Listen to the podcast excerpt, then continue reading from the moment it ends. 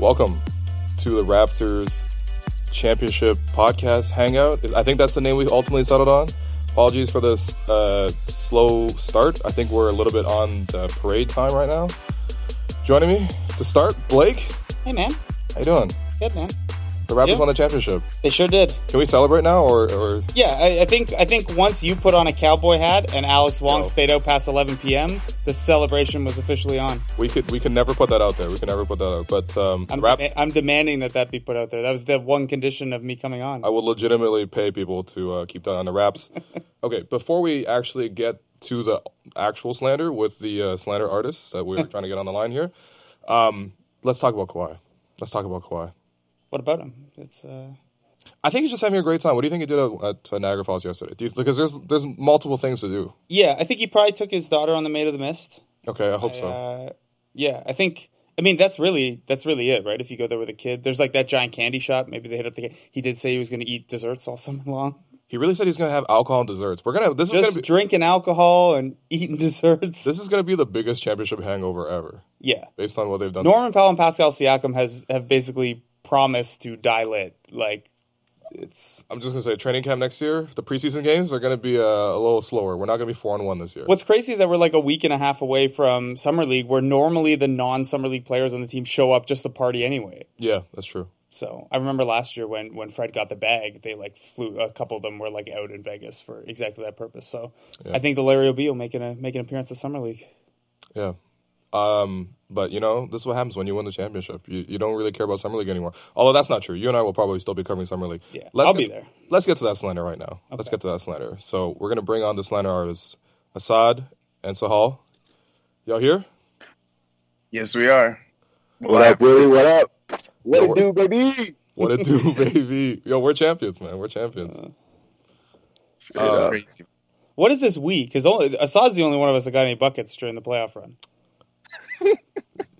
Hey, I Blake, watch your mouth. I got as many. I, I got. I got as many points as Jeremy in the finals. You know, Oh. it is what it is. Now, shout out Jeremy. And, and fewer turnovers. Did he have a turnover in that minute? I think so. Oh, that's unfortunate. All right, we're not Yo, slander. Blake wasn't bad during that Buck series, man. I don't know why we're we're hating. He was pretty good off the bench in the Buck series, so it wasn't bad. Wow. Yo, but shout out to that championship hangover though. Yo, we started what twenty and four this twenty and four this season. We're gonna start off next season four and twenty. honestly, at this rate, I mean, seriously, I, I actually don't think some of these guys are going to be alive for next season at this rate. But yo, it'd be fine, man. October's a long time away. I was just saying, a lo- October is a long time to party from now until then. But um, let's let's start with the slander, the Celtics. Uh, I don't know if you guys saw yesterday. I don't know if you saw yesterday, but uh, the Celtics are not going to have Kyrie Irving next year. I think that's already been known. He's probably going to sign with the Nets.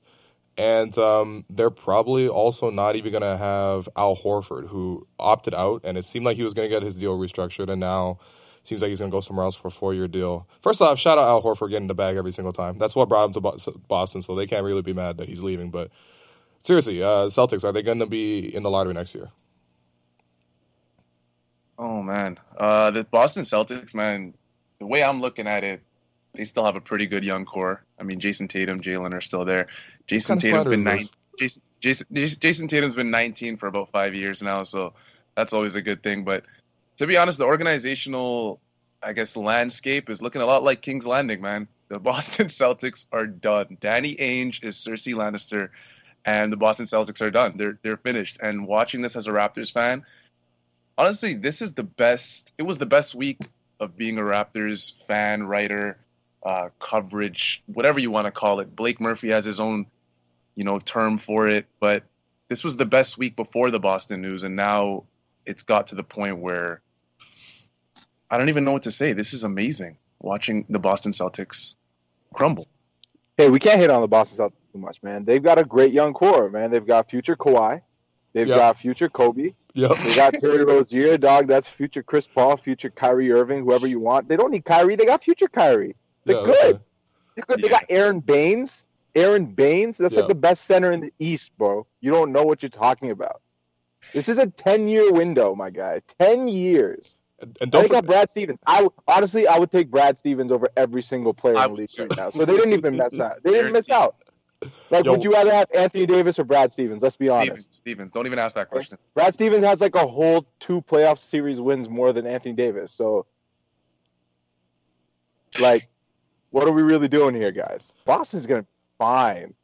Yeah, I can't wait for uh I yo, I can't wait honestly. I I really really can't wait for Brad Stevens to drop 30, 10 and 10 next year. Like just do the Russell Westbrook and just carry this team to a 2 seed and lose in the first round again. No, I'm kidding. No, but seriously though, the Celtics are I actually it's actually hilarious because like I, I remember coming into last season I was thinking like it would be between the Raptors and the Celtics for top of the East. And literally the Celtics I'm not even sure they'll make the playoffs next year. This is amazing. This is an amazing run. They're going to make the playoffs next year. The interesting thing to me is like, do they poach Brogdon now? Like Brogdon's a guy that fits. So if they're going to try to recover from losing Kyrie and Horford, and Kyrie and Horford say they both end up in Brooklyn, and this whole kind of pal- uh, power balance shifts, uh, if they pluck from another one of the good East teams to make up for that, um, you know, it, it's not a bad scenario for the Raptors where like the two to six teams in the East are taking from each other. If that's how it if that's how it works out. Yeah, it's a good scenario to have because um, I mean, right now I'm thinking about it. There's no natural rival for the Raptors anymore. None. Like the, the Wizards are like just in shambles. By the way, yo, the Wizards not getting Masai after waiting so long to get Masai is amazing. There and are then they still- had to put out a statement to say we never actually wanted Masai in the first place. Like, no, yeah, Yeah, you did. they Yeah, did. did. They did deleted the DM after they got left on red. That's what Seriously. they did. Oh, that's great. Um, also, there are still Wizards fans who are like, "Yeah, but the Wizards swept the Raptors." That was like, like Will was in elementary school when that happened. Yeah, uh, I, I, yeah, I might have cried a little bit when that happened, but you know what? It's over now. It- yeah. It's over. Delon Wright dunked on you. That's that's that's Elementary that's the end school, of but that. he was big. His head was just as large, so don't Yeah. forget that part. All right. Yeah. yeah. The Bucks, I guess, are the ones that like. I mean, the Sixers have have a, a decent case where that series went to seven, and they, they now think they were like the second or third best team. But I think depending on how the offseason goes, like maybe the Sixers or Bucks are the the best option. Like if you're looking like, oh, who would they play on a Christmas Day game or something like that? Like maybe Giannis if Kawhi stays, that Giannis Kawhi battle becomes the kind of rivalry. I mean, it's a rivalry, but then eventually it's gonna be on the team. So like, Yeah, you know. I'm just saying the the I mean obviously Kawhi's got to resign in Toronto. Once that happens, everything will be blessed. But like after that happens, like there will be who who is even contending? Like even the, even the Sixers, like are they going to keep Jimmy Butler? And Probably. then so they're going to keep Jimmy Butler. They're going to keep Tobias Harris. They're going to keep JJ Redick. They're going to be ridiculously over the tax. And like Amir Johnson's still going to be like their seventh man. he's still gonna be checking his phone like like we are right now. And um, you know, like you know, I just and plus the Raptors already beat the Sixers, so I don't know. I'm just thinking like there are no natural rivals anymore. Like we gotta look west. Like we gotta look at like you know who who antagonized us out of the west? Like Houston. Remember I- Houston? I guess like the games were fun. the games know. were fun. Daryl Morey, Portland, Portland has been like Raptors West. They kind of took up being Raptors West after the Clippers were Raptors West. Yeah, they're the, they're the Lowry and Demar Raptors that stayed the Lowry and Demar Demar Raptors. I, I do think you're overstating though the gap between the Raptors and the rest of the East. Like they, those Philly and Milwaukee series were close, man. That's uh, I mean, I'm just saying. the though, Raptors are old. First off, Milwaukee is a small city. It's a very small city. I don't know if they can sustain paying the luxury tax long term. They they don't have to pay long term, just till 2021. Well, Yeah, and then they lose their best players. All good. Exactly. But they'll still have Khris Middleton paying thirty million dollars a year, so they'll, they'll be fine. Um, yeah, I mean, I I guess, but I mean, at the same time, I just, I just really do see some of these teams starting to tail off a little bit just because of free agency. Because like Philadelphia is going to lose a couple players, Milwaukee's going to lose a couple players, and you know, Hey guys, what- don't forget don't forget about the New York Knicks. I mean, they're gonna get Anthony Davis. Oh wait, oh, no, Oh. they're gonna get Kyrie. Oh wait, uh, no, they're gonna get Khris Middleton. No, there's not enough Somali restaurants there. I don't know what's gonna go on with the New York Knicks. To be honest, man. Hey, hey, hey! Don't do not hate on starting small forward Harrison Barnes. Okay. Oh lord. oh man, Harrison Barnes is somehow going to get another max contract out of this. Harrison Barnes and Al Horford are gonna run the East, bro. Just trust it. I mean, it'll probably be better than the Celtics. Let's be real. I do find the funniest rumor I think I saw today was that both Horford and Kyrie are reportedly thinking about going to the Nets, which is like the most slanderous thing that can happen to your team, right? It's like, yo, our two best players still want to play with each other. They just don't want to play on our team together anymore. On top of which, like the the Nah. Celtic the Celtics had all this opportunity because of that Nets trade from back in the day, and then they didn't take advantage of it, and then their two best players go to the Nets. It would be it's too much, man. Billy Billy King back from the dead. That's No. just too much.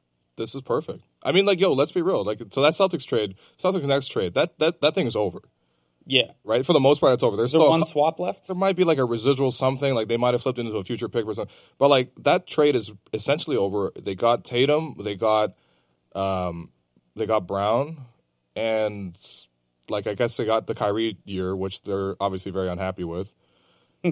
I mean, you know, I that's that's unfortunate to make one of the most lopsided trades of all time, and then not turn that into Kawhi or Paul George or Jimmy Butler, but into uh, Terry Rozier Turn it making. into Malcolm Brogdon. You know, Malcolm Brogdon's been great for them, averaging thirteen and five. I, I will say I'm very much here for big Yabu and Semi minutes. Let's see the Maine Red Claws on the NBA stage. They're gonna have Anthony Bennett back on the roster. Oh man. no, this is great. Yabu rivals Kyle Lowry in thickness. I just wanted to just plug that in there. That is true. Uh, but So how how wild is it going to be when Gordon Hayward also doesn't start next year? Yo, Gordon Hayward actually turning into Nick Batum has been. I mean, it's very unfortunate that he had an injury, but I mean, it's just he, he- at this point he's like Nick Batum. He's a big contract. He's not producing much. Which at this Shout point, out, shout out, shout out for Chandler Parsons, bro. that that is an amazing man. nickname. But I was gonna say at, at this point we got to point out that uh, we got to all erase our Nick Batum instead of Demar Derozan uh, tweets. That we got to I got to go back and power scrub my timeline from 2015. Yeah. Yeah. Injuries, man. can we can we talk about uh, the shirt that Blake's wearing right now? Blake, can you uh, can we get a little close up? Maybe? What Show is that that? shirt, baby. It's uh, Kawhi against Steph Curry in like a Street Fighter, Mortal Kombat background. It's from Haley El Cesar, who's a friend of mine. Um, yeah, Kawhi's Okay. got the little Thanos glove on. It's a good shirt. It's the I, I was feeling summery. I'm not taking a break, but I'm gonna I'm gonna look like I'm in summer mode. I was gonna say, remember in the summertime when uh, the Warriors got Demarcus Cousins, and then they were making those Thanos glove like uh, references was like, oh, Demarcus is the last Power Stone or whatever, and then um, and then that didn't happen. I mean, again, injuries injuries are very unfortunate. It's a part of the game. It's very unfortunate, but you know, now, and now like Steph Curry's gonna get boxed and one for like the rest of the the rest of the season. Like that's Nick Nurse, really. I mean, I, I the, credit Nick Nurse, man. Shout out Nick Nurse. Just yeah, he had a really time. good playoffs, man. great playoffs. Great playoffs. Yeah, I said this on the championship podcast. I think it was honestly one of the all-time coaching performances because we've seen innovation like we probably haven't seen from some coaches in the finals before. Um, there, I'm still shocked. Like I still wake up and think this guy really did a box and one in the NBA finals. Like I can't believe that. I still can't believe that. Yo, Blake, what were the final numbers on that box and one? I think they scored on two of 21 possessions against the zone in that series. Jeez. That might include some other zone possessions, like they did triangle and two for a little bit too. Um, but yeah, two. I think they scored on two of 21 possessions. That's just that's amazing. That's crazy. Yeah. That's like that's supposed to be a, a look you can throw out there for like two possessions out of a timeout, and then once a team realizes what you're doing, they can just beat it. But they didn't have enough passing or shooting on the floor, and you know, They turned Steph Curry into uh, Fred from the Sixers series yeah, with with one middle school strategy. It's I mean, I, again, like it's just you know, it's great coaching by by Nick Nurse. Who I, again, w- there's a lot of retraction that has to go on because I think a lot of criticism went to Nick Nurse because like I was thinking at one point like, man, what are the Raptors got Bud, and then you know Nick swept Bud, so you know Bud Bud deserves slander too. He really got swept.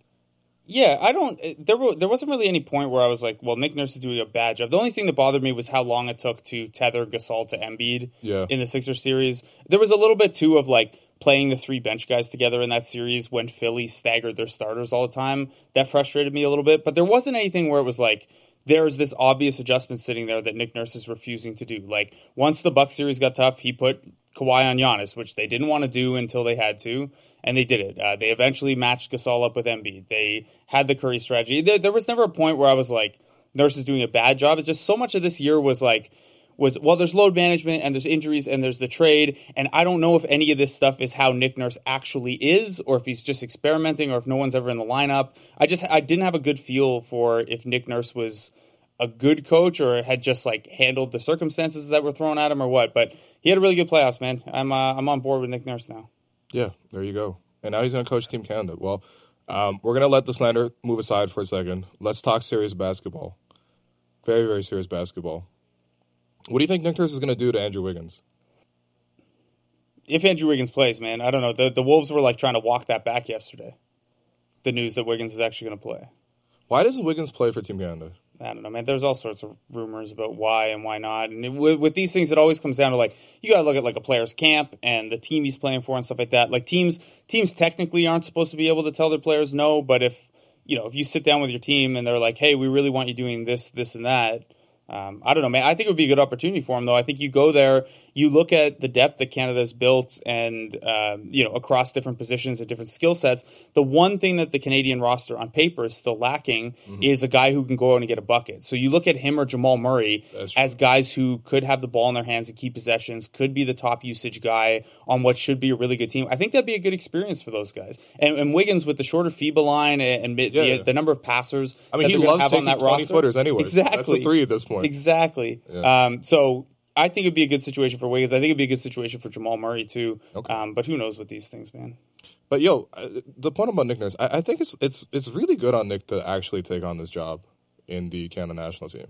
Like I, I just, I just feel like you know, Nick's almost in that phase of his career where it's like I finally made it big, but he still has that hustler mindset. Yeah. So he's just like, yo, if I can coach Team Canada, of course I'll do it. I was just coaching the Manchester Giants, but then like, yeah but he's a big deal. And the British national team. And the British national team. Yeah, yeah. I, I, do think it's I think it's really good too, and, it's part of what we're going to see more of in the next little bit. I think is uh, a t- closer relationship between MLSE and Canada basketball too. Yeah. And obviously there are some areas of potential conflict of interest where MLSE can't be too involved, sure, and, and vice versa. Um, but I I do think there's a greater recognition lately that the health of the Raptors plays into the health of Canada basketball, and the health of Canada basketball will only continue to grow the game, which yep. helps the Raptors. Um, so you're seeing things like, you know, I know people roll their eyes at the Drake stuff, but that new that expanded Drake partnership the other year with the Welcome Toronto stuff included big donations to Canada basketball and refurbishing of courts around the city.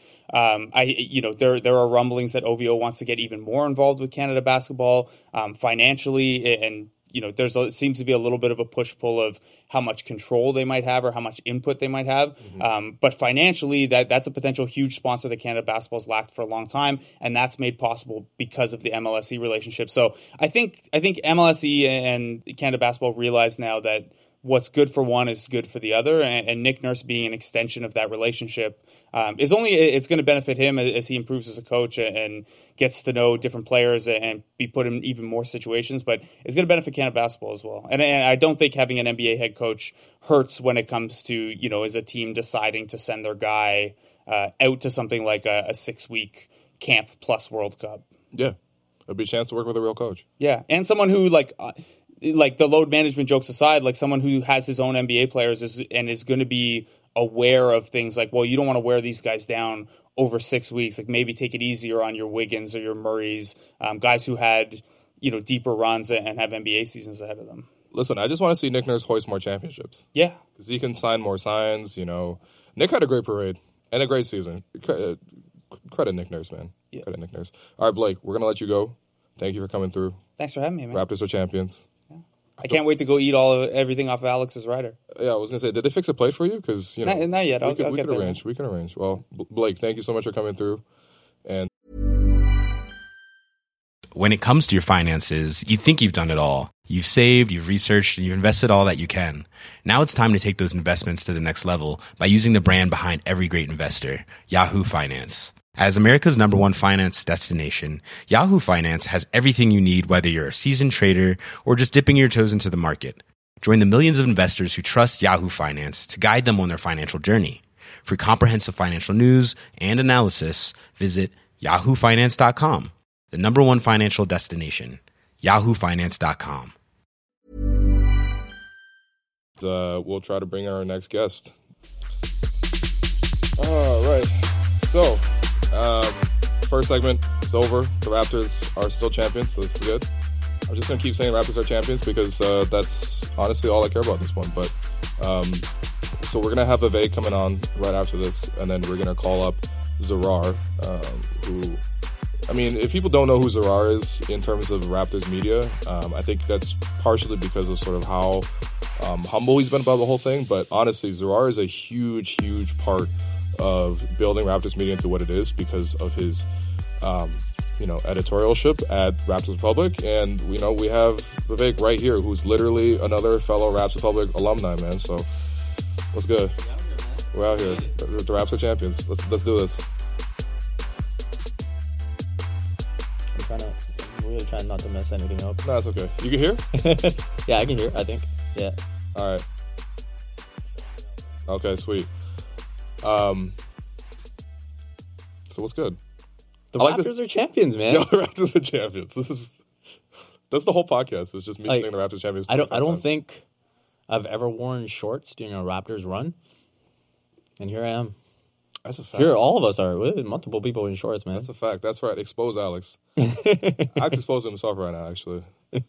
Um, so listen, I know you agree with this. Yeah. One of the people that I was happiest about um, in terms of the Raptors winning is Zarar because this man has been like a day one. Yeah. Day one, and I'll, I'll talk. To, we'll talk to him in just a second. He's on the line, but um, I'm just I'm just thrilled because like you know he did a lot for both of our careers, and I'm just I'm really happy that you know seriously no one was really checking on the Raptors in like 2002, Yep. like 2003, but uh, he started a blog back then, and it's grown to what it is now. So I mean, he yeah, exactly. He gave us that outlet, that opportunity to uh, express ourselves and connect with a fan base. You know, with the Raptors fan base that at the time was growing, um, that didn't have a lot of winning basketball to watch, and I think we found a way to keep it entertaining for them. And outside of you know the young guns and whatnot, you know the young guns were entertaining for me personally, off the court, yeah. not on the court. Yeah. on the court they were not not fun.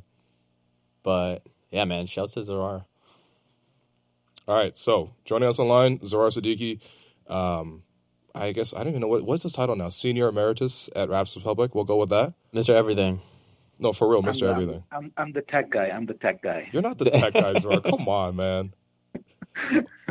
What's going on, man? guys? What's go- uh, nothing, man. I just uh, since the title, uh, you know, I mean, I'm I'm just a better human being. Um, I think uh, I have experienced what what heaven must feel like. Uh, I think you know, no matter what religion you believe in, you know, whatever you believe, wha- wha- whatever the hell your beliefs are. I mean, if, you think there's a, there's a heaven that exists, I, I'm sure it's great. I'm sure it's amazing. But some part of that heaven must be like the way we all feel like these days, right? Yes. Like that moment you had when you uh, when the Raptors actually won, and like, by the way, the NBA screwed us up with the ending of Game Six. Like, I, I didn't get that moment of like, like, you know, like just jumping up and joying, like high fiving, like jumping out the window. Yeah, like, Zarar, t- tell us about the it up. moment. Tell us about the moment, the, you know, those that, that final 0.9 seconds, and then how you celebrated. I, I- was with Nick and Barry. So, Okay. uh, you know, I, I, I think you've been to RR parties. You know what goes on there. So, course, you know, imagine yes. that scene, uh, except like times 10. Uh, and uh, the, the final whistle sounded. And I just, like, my, my first, like, we jumped up and down, we hugged and all that. I don't know what happened. But then I just, like, sat down on the couch and I was, it was surreal. It was a moment where I was like, I think mission accomplished. Like I wanted to put that George Bush banner on the in the room, like mission accomplished. right? Let's, let's let's shut the site down. We're done. There's nothing more to be left. Like we're we're okay. We're done. Right? And then and then the interview started. And I'm just like staring at. I'm, I'm looking how happy like Lowry is. And I think of all the players in this entire run, he's the guy that I feel like most happy for because like he's he's had that checkered history in Houston and Memphis where he was deemed a you know not a team player or somebody who can't win, and to see him persevere with Toronto and adapt his game, uh, it, it's just such a such a big moment for him that like. It, it, you know, people say like, you know, I feel happy for you, man. Like you, you say it all the time. Like I feel, I feel happy for that guy. But in that, but, but in reality, you, you may fucking hate the guy.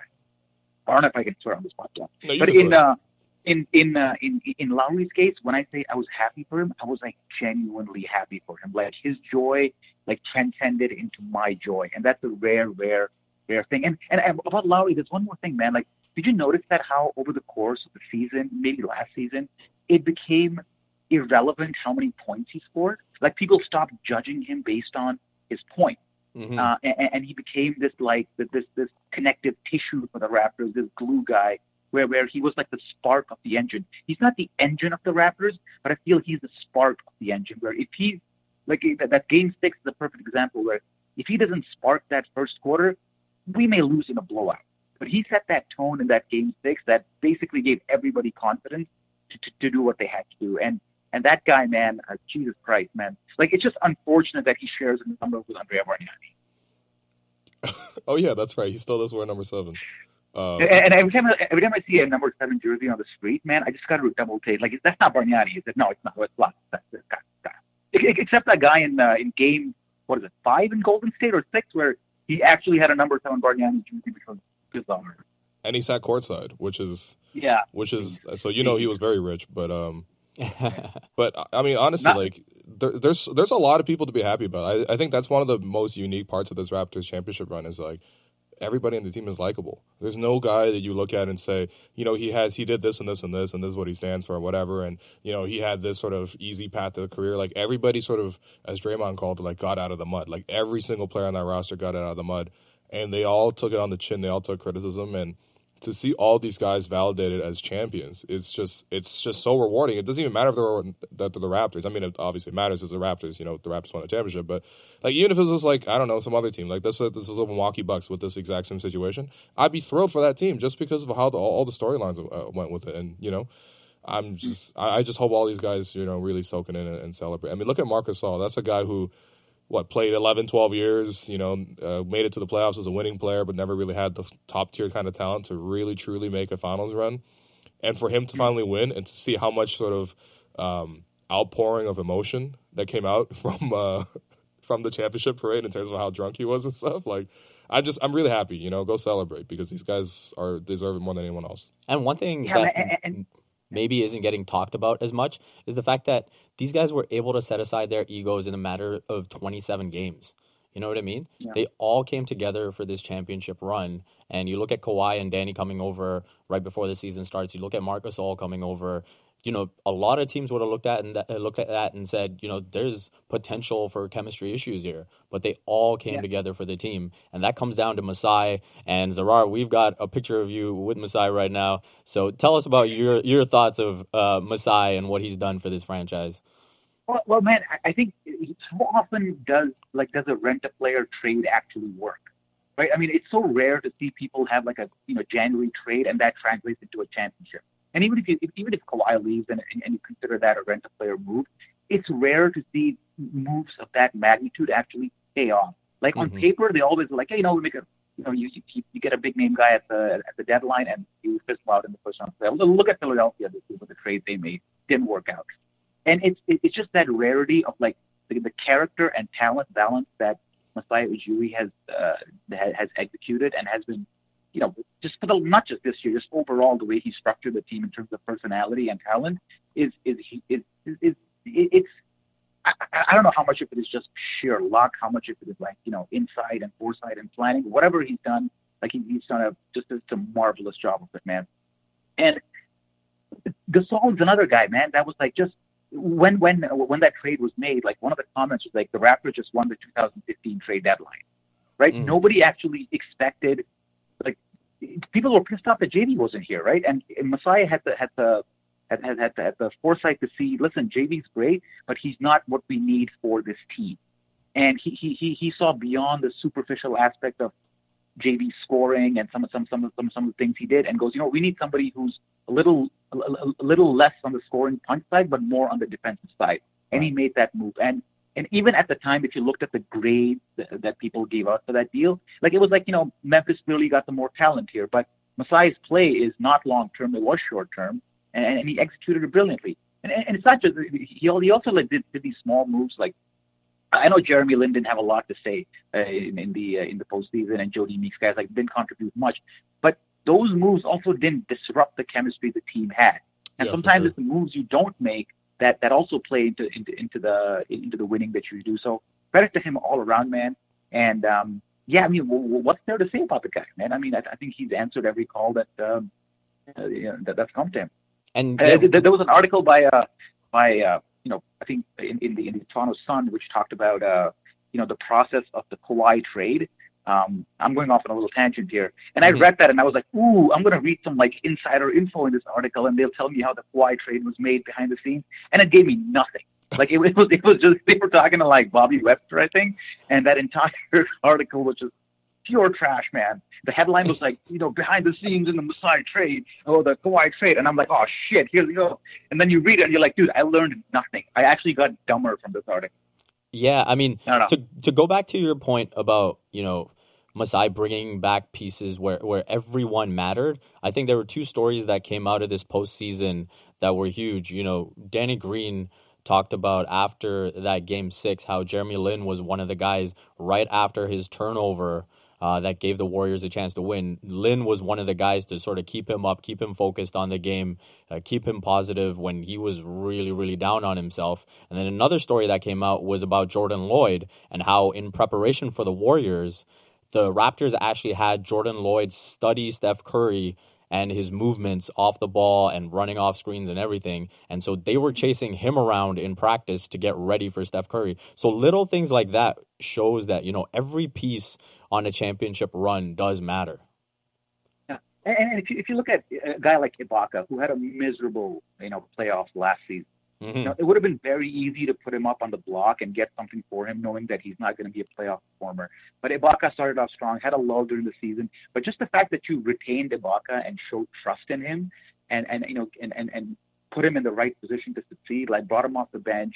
They managed the Gasol Ibaka situation brilliantly. There was absolutely no controversy at any point during the whole season about that. When the playoffs started, there was no controversy. Everybody knew their role. Credit to Nurse for that, and you know, and that set us up. I mean, Ibaka to me is a is a massive unsung hero of this of this championship. Some of those offensive rebounds and putbacks that he got in, in, the finals, like we we lose this without it. And, and that's so cool about this about this run is that I could pick you know any of the guys who played or any of the guys on the bench and say if we don't have that guy, we lose this we lose this final. And how often do you can you say that? You just pick a random dude of the of, of the eight man rotation of the ten man. Well, just pick the top ten people and say, if we didn't have that guy, we lose this. We lose this final. You don't get to say that that often. And the fact that this was such a team title it makes this just it's just so good, man. Like just. And I'm glad Kawhi had like a so-so game in, in Game Six because it kind of emphasized that this is this wasn't just about Kawhi. Yeah, without Kawhi we don't win, but but without Fred VanVleet threes, without Ibaka's putback, like w- without Danny Green, you had a miserable game six, but he did get two important steals on Curry where he poked the ball from behind. We don't win this game. So when you put the when you put the what, what the what's that saying? Some of the parts are bigger than the whole. Perfect sense. The whole the whole is bigger than the sum of the parts, right? Yes, one hundred percent in this case. Yeah. And yeah, and to, to Zarar's point, I mean, even like Norm, I can't I can't believe all every all everyone talked about all season was like, man, Norm's not really producing, Norm's not really fitting in here and there, and that's been like two years in a row. People have been talking about that. Right. this year is a little bit better, but he didn't get as many minutes, and he wasn't steady in the rotation. And then for him to just come alive against the Bucks the way he did, yep. so that's what the Raptors really needed was the Raptors bench to outplay the Bucks bench because Raptors starters are going to hold it down against anybody. Mm-hmm. And for the bench to come alive like that, for Fred to come alive, I mean, it's just so satisfying. And going back to Zarar, listen, both Vivek and I have to we we owe you a big big thank you for because honestly like yeah man. um just just putting it on I mean like for people who, who don't know like when when did Raptors Republic get started and like to see it grow to this point like just how satisfied are you just from the from that aspect of it buddy i'm uh, i'm telling you dopamine levels in my brain have been released that haven't been released before so i'm still feeling the uh, effects of it um, but I, I, think the first time we, we, we started blogging, Sam and I, I think it was in 2002, uh, I want to say. Uh, and then uh, we had a we had a bunch of guys, Sam, myself, this guy named Josh Budd, who, who started Dynasty, um, and Real GM was obviously around as well at the time. And it, it was during those like early three to four years, starting in 2002 to three, that we kind of wrote a lot of articles uh, you know, we, we looked at the covers the Raptors used to get in uh, in media at the time, and there was literally none. I mean, there was there's basically zero. Like Doug Smith used to come out with a with a post game um, thing uh, after the game, not even every day. And then we're like, man, there's so much shit to talk about. The team kind of sucked. It was a post Vince Carter era, so it, was, it wasn't great times. Uh, so there was the interest in the Raptors was low, and I was like, you know, the, even though interest is low and the team's not that great. There's still a lot of stuff to talk about, and we kind of started at that time. And then in, in 2007, I want to say, I think we all said, you know, we're, we're writing the same goddamn recap four times. Why don't we just create something, um, you know, something together? And uh, and Raptors Republic came around. Raptors HQ was around at the time as well. I give them credit well. But I think 2007 is I think when Raptors Republic started, and um, like we didn't look back. And I think I, I think our whole, um, you know, the, the whole idea was to just give honest coverage of the of the Raptors because a lot of times the uh, the coverage that came out was very sanitized and nobody wanted to talk about some of the hard stuff. Like nobody wanted to you know talk about some of the bad decisions we made in free agency and draft. I think when we did that, it just resonated with people. They were like, "Oh my God, somebody's actually talking about the way I feel." And that I think was the uh, was the key thing that made the site so popular and, and attract a lot of uh, uh, you know such a big community. Yeah, for sure. And you know, the alumnus include me, Vivek, you know, Blake. Blake. Like seriously, that's that's they guys Blake. You know that that's the thing that to to to have uh, like you know I, I'm just again very thankful for everything you've done. Yeah, I I'm, mean- I'm personally, man, Zarar, I'm just I'm super happy that uh, that you got to experience this, you know, as much as anyone else. But uh, unfortunately, we got to let you go. We got to move on uh, with the show. But uh, Zarar, thanks again, man. Thanks, buddy. Thanks for Zora, having me I gotta get my hoodie too. Oh yeah, me too. Actually, Dude, yeah. I, I, I, I will I will get that to you this week once I come down from the high. G- give me the hoodie with the extra big uh, neck hole. Triple XL. All right. All right. All right, Zarar, appreciate you. All right. Yeah, that's a good point. The Raptors really won this as a team, and those are the most Yeah. satisfying championships. You know, not to like sure. judge championships or whatever, but um, Everyone can, each player can look back on their moments where they helped the team, right? and be proud of it. Exactly. Yeah. And again, you know, we go back to the, the ego thing Mm-hmm. uh, and potentially causing chemistry issues.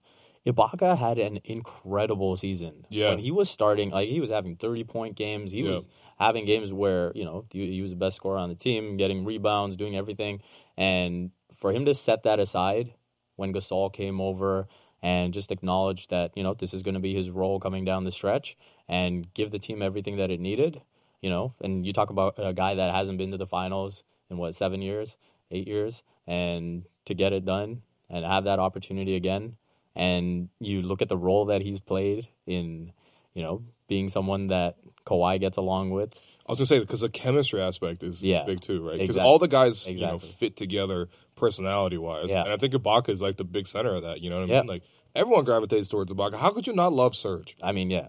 He's impossible. You know, Yeah. it's hard to deny that man. And there's there's little things I remember too about him being a great teammate. I remember Delon, you know, last season when he went down with the shoulder injury, mm-hmm. Ibaka was the first one to rush off the bench to sort of just gather him and you know pull him aside. There's been different times where you know if he sees something happening on the court and he's on the bench, he's the first to go over and say, "Hey, you know, I saw this, this, and that." Um, and even JV when he was here, he used to talk about, you know, hey, well, now that now that we're in this center rotation, you know, he'll be on the bench, he'll see things, and he'll tell me, and then I'll be on the bench and I'll tell him too, right? Those are all chemistry things that make a difference ultimately in the end. Yeah, for sure. And again, it just speaks to the fact that when you have good chemistry on the team, that means you have a bunch of players that want to win. Like that's their only focus, and like Ibaka's focus is on winning. You know what I mean? And, and you know he's had ups and downs, and I think I think some of that experience that helped him. You know what I mean? Like the more experienced you are, the easier it is for you to sort of roll with the punches and sort of you know pick yourself back up even when things don't go well. And it's like. Serge, I mean, there were times there were times where I was like, yo, I, I don't know if Serge should be playing. I don't know if Serge should be playing. Maybe we should have Marc Gasol play like 45 minutes a game. And it's like, thankfully, Marc Gasol didn't play 45 minutes a game because A, he would have had no energy left for the championship parade. and B, like, the man would have just had, you know, I just don't think it would have been the most productive. For So for Serge to step up, I mean, like, I mean, obviously, the Kawhi bounce shot is like the biggest shot. And then the Kawhi game winner in game four against the Sixers was the second biggest shot. And then the Kawhi dunking on, uh, in, I think, over, double overtime, Yeah. stealing the ball was probably the third biggest shot. On one leg. But the out of all the non Kawhi shots, Serge Ibaka pulling up on Ben Simmons in Game Seven um, yeah, yeah. is is the biggest non Kawhi shot. yeah. No, that was insane. That's the Um, ultimate yes, no, no, no, yes shot ever, man. Serge Ibaka pulling that up. was that was literally the the Ron Artest when he get, when he got the pass from Kobe. Yes, yes. and Phil Jackson's like, "Don't shoot the ball." And Yeah, Artest's like, "No, I'm going to shoot it." Pau Gasol robbed of the Finals MVP that that, that game. yep. Robbed. Kobe shot like six of twenty four. Yeah. Yeah, Oh man. Demar levels. Shouts to shouts to Demar. No, but so uh, you know what? Honestly, though, like no slander to any of the old Yeah. Raptors. Like I think you know the fact that the players took time out of uh, this run to specifically acknowledge some of the former Raptors that sort of made this possible. Like that's that's that's a huge that's a huge sign of organizational culture when you can go back and reference because like if you look at the Raptors as a franchise, man, like. It's just it's been disjointed, you know what I mean? It's been like, all right, this era didn't really work. Let's burn it all down. Forget Vince. We're gonna move on to this era. We're gonna let's let's the whole Bosh era, and then it's like Bosh left. All right, we'll burn it all down. We'll do this, and finally, you know, obviously there were some hurt feelings when that the whole thing went down. It was very raw. But I mean, like Demar's come out and said it. You know, he said he forgives. You know, Masai. You know, he's obviously still close with many guys on the team. Like multiple guys throughout this playoff run. Like I asked him, I was like, you know, you know, what's Demar's role in this? And they they, they would tell me they were like, yeah, Demar texts me all the time with advice, and this multiple players on the team, and so. You know, for people to for the Raptors to be at a point where the franchise is healthy enough to go reference uh, upon all the things that's been built into the culture, like that's it's it's very heartwarming. Yeah, and you know, I, I think we've got Seerat Sohi ready to come in. So there we go. What's up? Hey, what's going on? What's up, guys? So yeah, we were just uh, talking about Demar and just the players now even being appreciative of who's been there before him, b- before them. And Jeremy Lin had that tweet about you know go, just going around the city and seeing more DeRozan jerseys than anyone. Yeah. Um, I think that's changed now with Kawhi, but still, I think it shows uh, how appreciative people are uh, of the work that Demar did. And just want to get your thoughts on that. Yeah, I mean, he kind of built the foundation, right? Like none of this would have happened without him. Obviously, Demar is good enough to be traded for Kawhi Leonard, so that kind of uh, you know that that helps a little bit. So, yeah, I mean, like I think Pascal was wearing a Compton shirt during Yep. the finals. These other guys were kind of repping him. I think they were almost going out of their way to to make him a part of it when they didn't really have to, and it could, they could have made it about themselves and just forgotten about him. But I think it really speaks to how much they still appreciate him as a person, as a friend, as a former teammate. We know that he took guys like Norman Powell under his wing and just his work ethic. It's something that the front office used to rave about quite a bit. Just he set the tone for so many of these guys in terms of like the attitude that you see now with Norm, with Pascal. Like they were watching him for pretty much their formative NBA years, so he's huge. Yeah, for sure. And, and people have to remember, like the Raptors when they drafted Demar, like that was well. First off, Demar's rookie season, you know, he he plays, and that's Chris Bosh's last season. But right after that, Chris Bosh leaves. The the roster is just like a wasteland. Yep. And Demar of all people tweets out, you know, I you know, don't worry, I got us. That's a, the, the famous tweet, and like it took a while. It took a while, and it wasn't just Demar. Like I think Larry came in, really helped out. But like just to have a guy who, you know, as Seerat mentioned, just form a foundation, just to get people to be serious about a team. We see a lot of teams in the NBA don't have a guy that's actually serious. And that doesn't really what that lack of leadership leads to sort of just dysfunction throughout the organization. I think Demar was the first person to actually say, "This is Toronto. This is my place. I don't care that people left. I'm going to start building up on this." and it's it's unfortunate that he get to see it through. And I think you know part of that does speak to the fact that realistically he had limitations as a player that sort of um, you know limited the ultimate ceiling of the team. But like you don't even get to actualize your ceiling unless you have your foundation raised such so high. And I think that's why. I mean, I don't know if Demar wants a ring because you know he wasn't technically on the roster, but like I think the offer should be extended to him, and I think um, I think yeah he has to be recognized in some way. But um, one of the things I actually wanted to get both of you guys to talk about here is you guys both wrote great personal essays um, throughout this playoff run. And Vivek, I'll start with you. Um, you know, just talk about that essay that you wrote about sort of how the Raptors and sort of the popularity in the Raptors helped you gain sort of a sense of community throughout this sort of entire run. Yeah, I think for me, so I actually got into the Raptors um, because I saw Vince Carter on uh, on some highlights in Dubai, and you know that that's how I started following the team. I still remember uh, when Toronto played Philly, and because of the time difference, I would go on the internet to check the score, and it was like late fourth in Game Seven, and then I had to catch my school bus, so I left. So I'm at school for like nine hours, not knowing what happened, and then I come back home and I check, and so that was tough, obviously. But then to come here to have an opportunity to watch the team, um, that's how I sort of made friends. Right when I came here, there weren't really people talking about soccer. There weren't really people. No, no one was talking about cricket. Um, so basketball, the Raptors, that was the one way I was able to connect with people. Right. Um, so people would just be like, "Hey, did you watch the game last night?" And that was kind of my in. Yeah, and sure. like I said in the piece, those people that I met 17 years ago, those are my best friends now, right? So, um, yeah, on a personal level, they've had a huge impact on my life. The best friends I have now are because of the Raptors. So, yeah, that's pretty much it.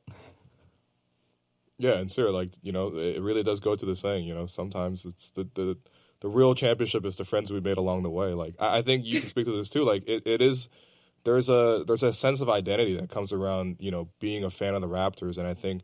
Um, you know, more than anything else, I, I, at least to me, I, I just remember like it was just, you know, in middle school whatever, people come up to and ask you like, do you like, you know, rap or rock, and then do you like um, the Raptors or the Leafs? And like, I'm just like, yeah, I, I rock with the Raptors because like the Leafs is just it felt sort of inaccessible to me. Like, I mean, realistically, I didn't come from a, a, a country that played a lot of hockey at all. Like, there's skating in China, but there's there's like we're not, you know, holding sticks and hitting each other and stuff. So, like basketball just felt much more accessible, and I feel like that ultimately helped me develop a sense of community. So, did you have that same experience?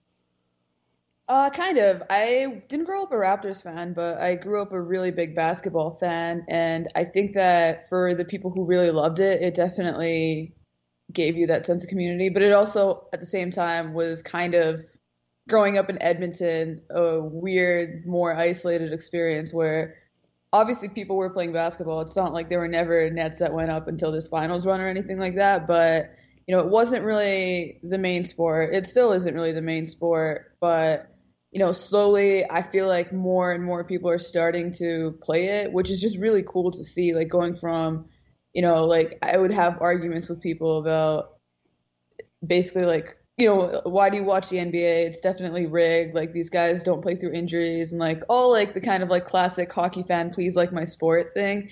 But I guess like growing up here, I was the one that was like, please like my sport, whereas like the rest of the world is like already on board with it. But yeah, like now it's like, you know, you go. I was talking to my friends from here. Right now it's raining and I went to a bar yesterday and they were playing baseball and curling, so maybe the moment has passed. But they were they were basically saying like you know like the city's going crazy. Like you see basketball on all the time. You see more people kind of like like kids just kind of like dribbling basketballs and stuff. Like maybe they watch and they're like, yeah, I would love to mimic Kawhi Leonard instead of. Give me a hockey player, guys. Give me a hockey player. Connor, McD- Connor McDavid. There we go. Yeah, Connor McDavid. Wow, I should have yeah, I I am a horrible, horrible Edmontonian. It, it, it's it's a Raptors podcast. It doesn't matter. this is true. This is true.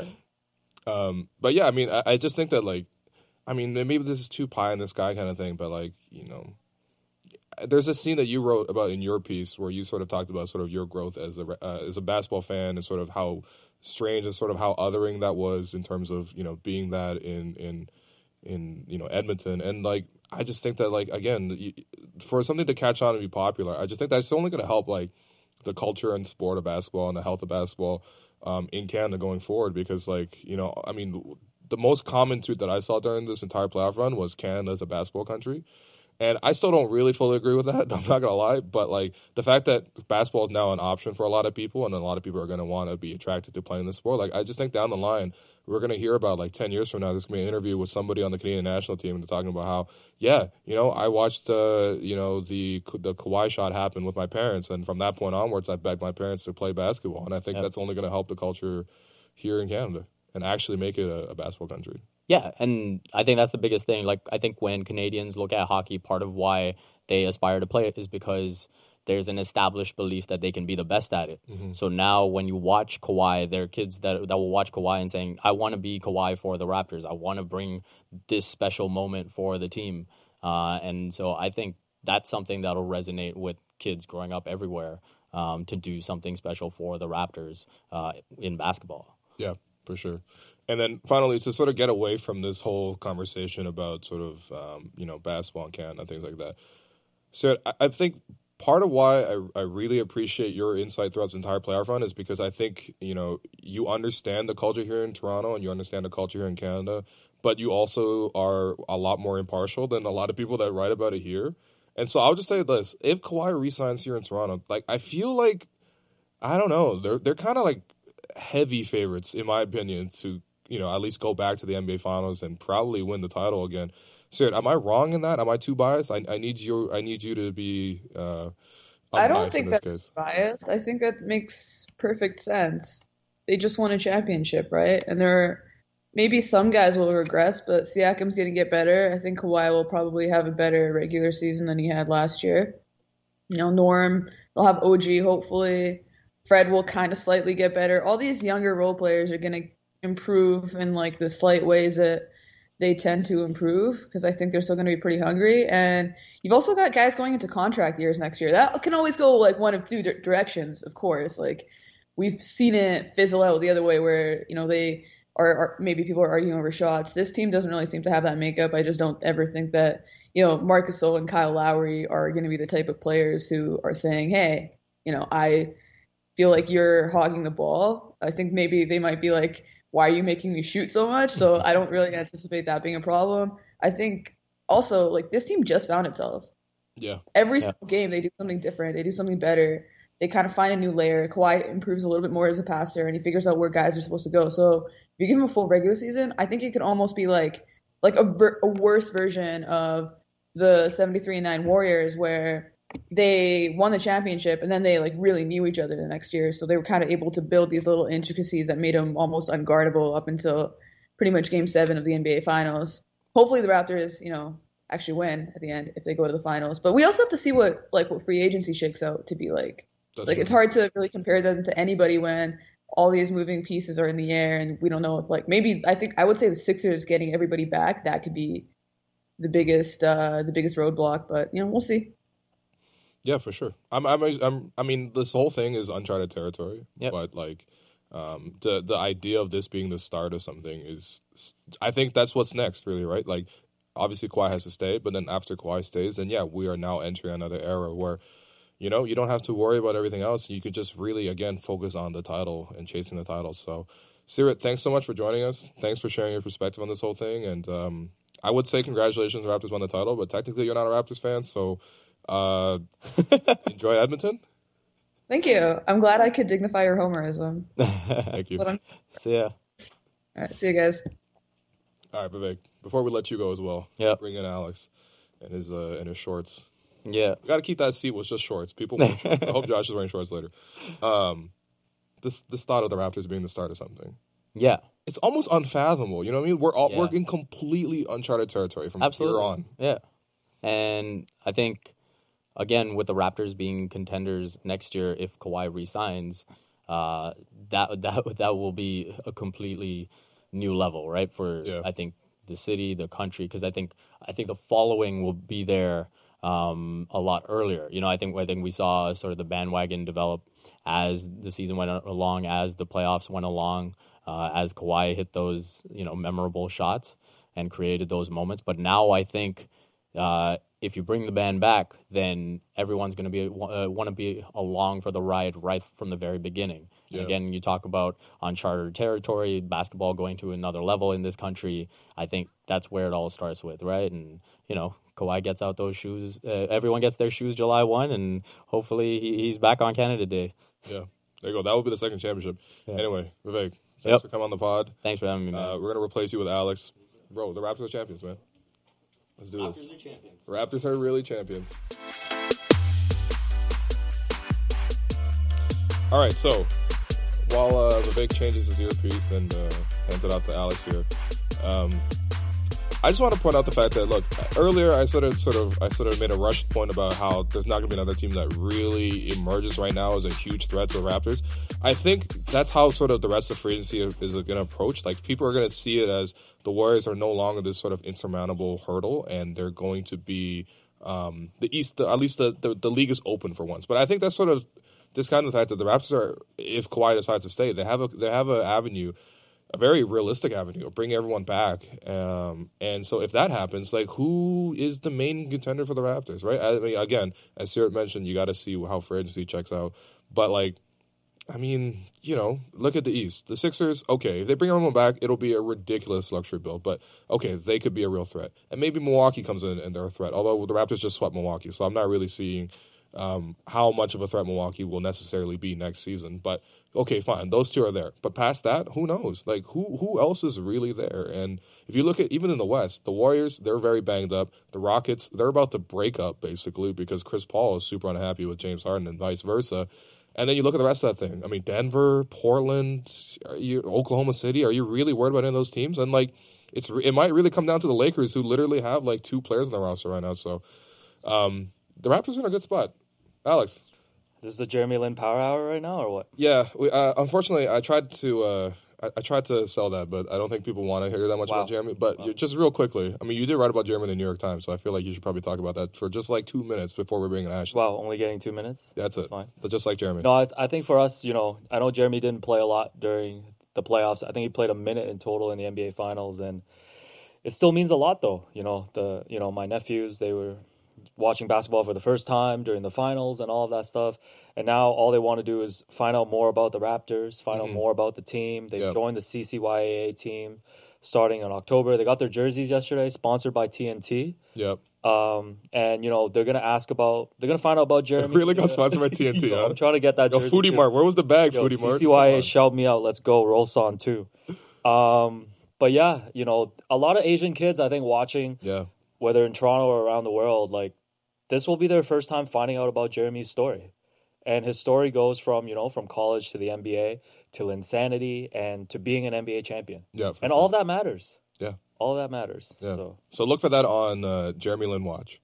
yeah, Okay. yeah, yeah. Jeremy Lin Watch coming. Yeah. But but for real, watch watch out for Kawhi Watch. We already put out episode one. yeah. Um, you know, episode two, I believe we're gonna do it tomorrow. Yeah, and we'll yeah. talk about everything that happened in the parade. It's a lot of stuff happening right now. So, I mean, just to give a quick teaser, um, basically the idea of Kawhi Watch is we're, me and Alex are going to sit down and we're going to break down sort of small clues in what Kawhi is going to do in terms of free Yeah. agency. So look out for that. Episode one is already out on YouTube. You can check it out on Yahoo Sports Canada. Yeah. Joining us right now, Ashley Docking. Ashley, where are you right now? Hey. She's like she's like going for a run Hi, right now or something. I'm like out in these streets. I thought I would have a little bit more time to get home, and I didn't. But I was like, okay, I'm right by where the parade started. There's a "We the North" signage in the back. What Nice. could be more perfect? Are the streets clean? I, I, I'm always really concerned as a polite Canadian that we maybe have left a mess. No, it looks good. Everything's clean. There's a little bit of debris, but it might just be from kids hanging out. I don't know. Okay. That sounds like such a 45 year old mom thing to say. Blame the kids. yeah, it was probably the kids. Um, Ashley, first off, how was your ex- parade experience? Um, it was up and down, guys. So I was at Nathan Phillips Square Ah, from really no. early in the morning. Um, we did the show, the starting lineup from 5:30 until 10, and then I hung around because I wanted to see the parade get there and see everyone on stage. And as you guys know, everything took forever. And then you saw people kind of get restless, and you saw people. You you kind of just had an impending sense that something was kind of going to go down. And I don't mean to sound too morbid or too too preachy because something did happen, but honestly, you just saw so many people in such a confined space on a hot day without a lot of resources to water, food, washrooms, things like that. Um, and then I happened to be maybe like 20 feet away from where the shooting was actually, but Oh my god. um, thankfully, I was with the media, so we were on a riser, so I wasn't caught in the stampede. But it was still really crazy. No one knew what was going on. No one really knew what to expect. So there was a couple moments there for sure of just major uncertainty. Um, so really scary, and honestly, a damper on such a fantastic day. Yeah, for sure. Um, I, I think you know Alex and I talked about it afterwards, but like I think there was a bit of um, poor planning, and and I would say this like okay, like as much as you want to plan like two plus million people downtown at once is like not something you could just easily plan for. But I think obviously the Raptors not having won a championship for a very long time, like honestly, I'm not even joking. Like I don't think there's been a lot of parade experience here in Toronto, and so I think that like. You know, when they win the championship again, again next year, Yeah. they'll have a lot better experience about how to, Oh, sort of man, make this ju- whole thing run. jumping the gun a little bit. Um, you know, the next celebration is actually in July when Kawhi announces he's resigning Yeah. on a billboard at Yonge Dundas. It's gonna say he's I staying. want- I want to give the city planners and police and dignitaries all the credit in the world, but it's not as though Toronto doesn't have marathons all the time. It's not that we Yeah. don't close down the Gardiner for bike races. It's not that we don't have the Pride Parade coming out this weekend Yeah. where millions of people mm-hmm. attend as well. So I do get what you're saying, and the volume I think is it was an issue, but I think it was more of the short notice, to be honest. Yeah, that's true. No, I'm with Ashley. There should be no excuses. It should have been planned better. Yeah. The whole thing should have been planned better. Oh, I gotta, I gotta say. So me and Alex. Well, I mean not Alex because Alex bailed after 20 minutes because he's old. But like, um, I, I followed like the first like four kilometers of the parade, like basically Okay. from where you are right now. Uh, I think at Yeah. Princess Gate, and then all the way until King and University, where it got too hectic, and I'm like, I gotta go home. But um, yeah. like throughout that run, like that was the best part of the parade. Uh, was just like how Yeah. much like access fans had to Um, you know, the float. That's probably why it took them so long to get there, like a three hour delay. But like fans were able to just come up and just like honestly t- throw things at Jeremy to like have him sign things. you know, Norm was getting lit, spraying people with champagne. You know what I mean? Yeah, Yeah. that's right. Jeremy signed this as well, so I'm gonna be selling that for two thousand dollars now. Um, no, I'm kidding. Did That you thing is priceless. get? Did you? Did you guys get the New Balance shoes? No, I, I messed up. I, I I was set up to get it, but the site crashed on me. So Wow. Yeah, same. But I think that I think Will, we can both agree. Alex has like a lot of plugs. Like I feel like he's gonna be wearing these shoes soon. Like he might say, already have a couple pairs on the way. Like hey Patrick, Patrick, if you're watching this, man, you know I've been promoting New Balance all playoffs. Who's you know Patrick? what? Instagram Patrick, direct, if you're Instagram watching this- DMs are open. Yo, Patrick, bro, send us a. Yo, they're open. Patrick, don't listen to Will, man. You know who's the one that's promoting for you right now. I, I got more rap Me to and. Come Keyshawn. on. Shout out Keyshawn with all the photos too. Yeah, shout out go. Keyshawn, man. Let's go. Um, no, but seriously though, this run, I mean, there's been a lot of great moments. Ashley, what's what's that one moment that for you, um, just sort of, I don't know, made you overcome with emotion the most? Um, well, I was at Game Seven against Philly as a non-media member. I was there for Mother's Day with my mom and my brother. Right. And so you guys know, like, there's no cheering in the press box. That's kind of an unwritten OG rule. Uh, uh, I Will, think Will, this- Will's not aware of this. Yo, don't- Well, yet, Will- so. yeah. We are were know in the, Will we were in doesn't- the, we, we were in the gondola. Anything goes. in the Oh, are we doing a Will slander pod now? Let's go. Yeah. No, I heard. I heard he was cheering. I heard he was overcome with emotion, and I was gonna say that I think this run kind of negated that rule to a certain extent, um, Yeah. at least for some people. But yeah, the the shot, the shot against Philly, Game Seven, like the bounces, and then when you hear the Mike Breen call later, the oh, like everything about that was so iconic. And moreover than just winning that game, I think that you felt there was a little bit of magic to believe in. And I know that Yes. sounds super corny, you guys. Like I'm fully aware of what it sounds like coming out of my mouth, but there's just no way to describe it other than that. You're just like, wow, every single shot Kawhi took after that, I expected to go in. Every single ball that he t- shot that hit the rim, I expected to go in. Um, so I think that from that moment, there was a little bit of um, like fortune and fate that was along with this team. Yeah, for sure. And I, I wrote about it right after that. I was just like, you know, this is sort of the end of Raptors pessimism. And I, I know it's, it's like a big thing to say because, like, I think there's obviously multiple decades and so many examples of heartbreak and, you know, very recent examples. Like, literally, game 3 against uh, the Cavs in 2018, they make that huge comeback, and then LeBron, like, throws up, like, you know, I don't even know. I've never seen that shot taken by anyone else ever before in the history of basketball, and he hits it and to win the game. Um, but I, I felt like in that moment, if I was like, look, all the bad karma that's been around the Raptors, so this idea the Raptors are cursed, that thing died. That thing died on the, on the fourth bounce on the rim. You know, It did. so It did, and I think the one thing I'm looking forward to next season too is just the fan base becoming maybe like more mature in terms of like we're growing. We're champions now. Like the Raptors Okay. are champions, and I think the fan base is gonna have this confidence with them that's Yeah. gonna be more permanent now, right? Do Like, I you feel- really believe that? I do. I really do. Really? I really do. I really do. I really do. I feel like people are going to get so high and so low, like they always do. If I- I- Kawhi's back, if Kawhi's back, Alex, I agree with you though. I think there's always going to be a segment of the fan base that's like that. And we're probably talking to one of the guys right now who, Bro. who you, yo, you told me, my, this is Slander, my show. This is my show. you told me, Wow, you're big timing us now. You're big timing us now. you told me after the buzzer beater, Patrick, send me those shoes. you told me the after the buzzer beater that you will never stress again. Yeah. And then I'm sitting with you during the Buck series, and you're yelling at the ref two minutes in. Yelling at the ref is a, a cultural touch point for Raptors. No, but I feel I, I feel a general sense of just relief just coming over Yeah. the entire fan base, and I think I think it's great, and I want the fan base to hold on to this. Like whether Kawhi stays or not, I know that's a big deal, but this championship is forever. Yeah. Like this championship is forever. This playoff run is forever, and we'll always have these memories. And I I want everyone to hold on to that. Ashley, Yeah. let me Hello. let me throw you the most sports talk radio of sports talk radio questions. All right. Oh, I should be well prepared then. Is the Raptors is is Toronto now a Raptors town or a Leafs town? Okay, so You can you, you can still- hear this d- disappointment in her voice. I I can't hate believe I did this to you. okay, so it's still it's still a Leafs town. I after there was some Mitch Marner drama. I don't know if you guys are following along with it. Uh, definitely not. Definitely not. We don't mess with with double contract. N. We only mess with double N. Yeah. we mess with double N. So here's the thing though. What this run did do is for the fans that were just sport fans, who on any given night were like in their family home, hey, do I turn on the Leafs or do I turn on the Raptors? Let's see what the score is. Let's see which game's more interesting. That's who I'm going to roll with tonight. I think for those fans, this turned them red as opposed to blue and not in the conservative way. I think that kind of flipped. well, I don't mean to get political, but yeah, I think that's what that might have changed the, the casual fan into Raptors lovers. I think the people that still bleed blue, they still they they're still hockey people, right? hmm Ask Sarah Jenkins. What'd she think? Did she convert? Oh, Sarah Jenkins definitely converted. And shout out Sarah Jenkins. You know, if you've seen the viral video of Kawhi's last laugh at the parade, perfectly Yeah. synced to the game seven buzzer beater. That was Sarah Jenkins' work. She put in overtime during parade She's day. genius. Shout out Dan Tolman.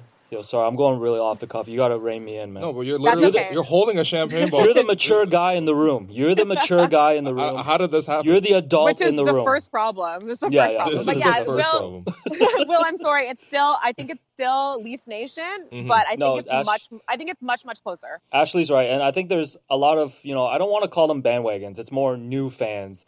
Um, Yeah, I mean I don't know how. I don't know how. Yeah, that's what I'm saying. Yeah, for welcome. sure. Like if there are people who are just starting to follow the Raptors, just starting to watch basketball, if they don't know a lot of the details, ins and outs about basketball, talk to them about it. Let Yeah. them know about it. Let's let's build Yeah. this and grow this fan base.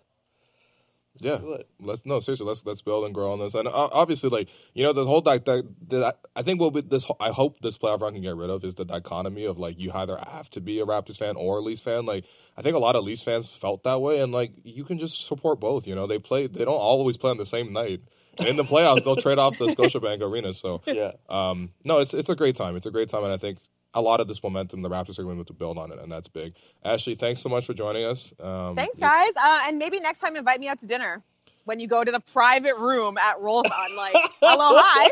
I meant to slander you guys Yo. for that. Actually, I was like, you know That- what? They're we- making up we for deserve for that me on this epic podcast. Yeah. This epic podcast. I was like, Yeah. okay, I guess we're friends on again. But The- for a while, I did double tap all your Instagram photos, but I felt away. I just want everyone to know. Yo, the mature move would have been to invite everyone in Toronto. Yeah, we should have that's done fair. that. That's fair. We, Yeah. we should have done that. Next time we'll Yeah. definitely bring. We'll, we'll, we'll, we'll tell Rosa honestly that we got to merge like two tables because we already got the big circle table and then added like Yeah, six oh. other chairs. Yeah. No, we So- saw. We all saw. I'm more mad at Blake and Kayla than you, so it's fine. But I'm just letting you know. All right, next time. Next time. Thanks, All Ashley. right, bye guys.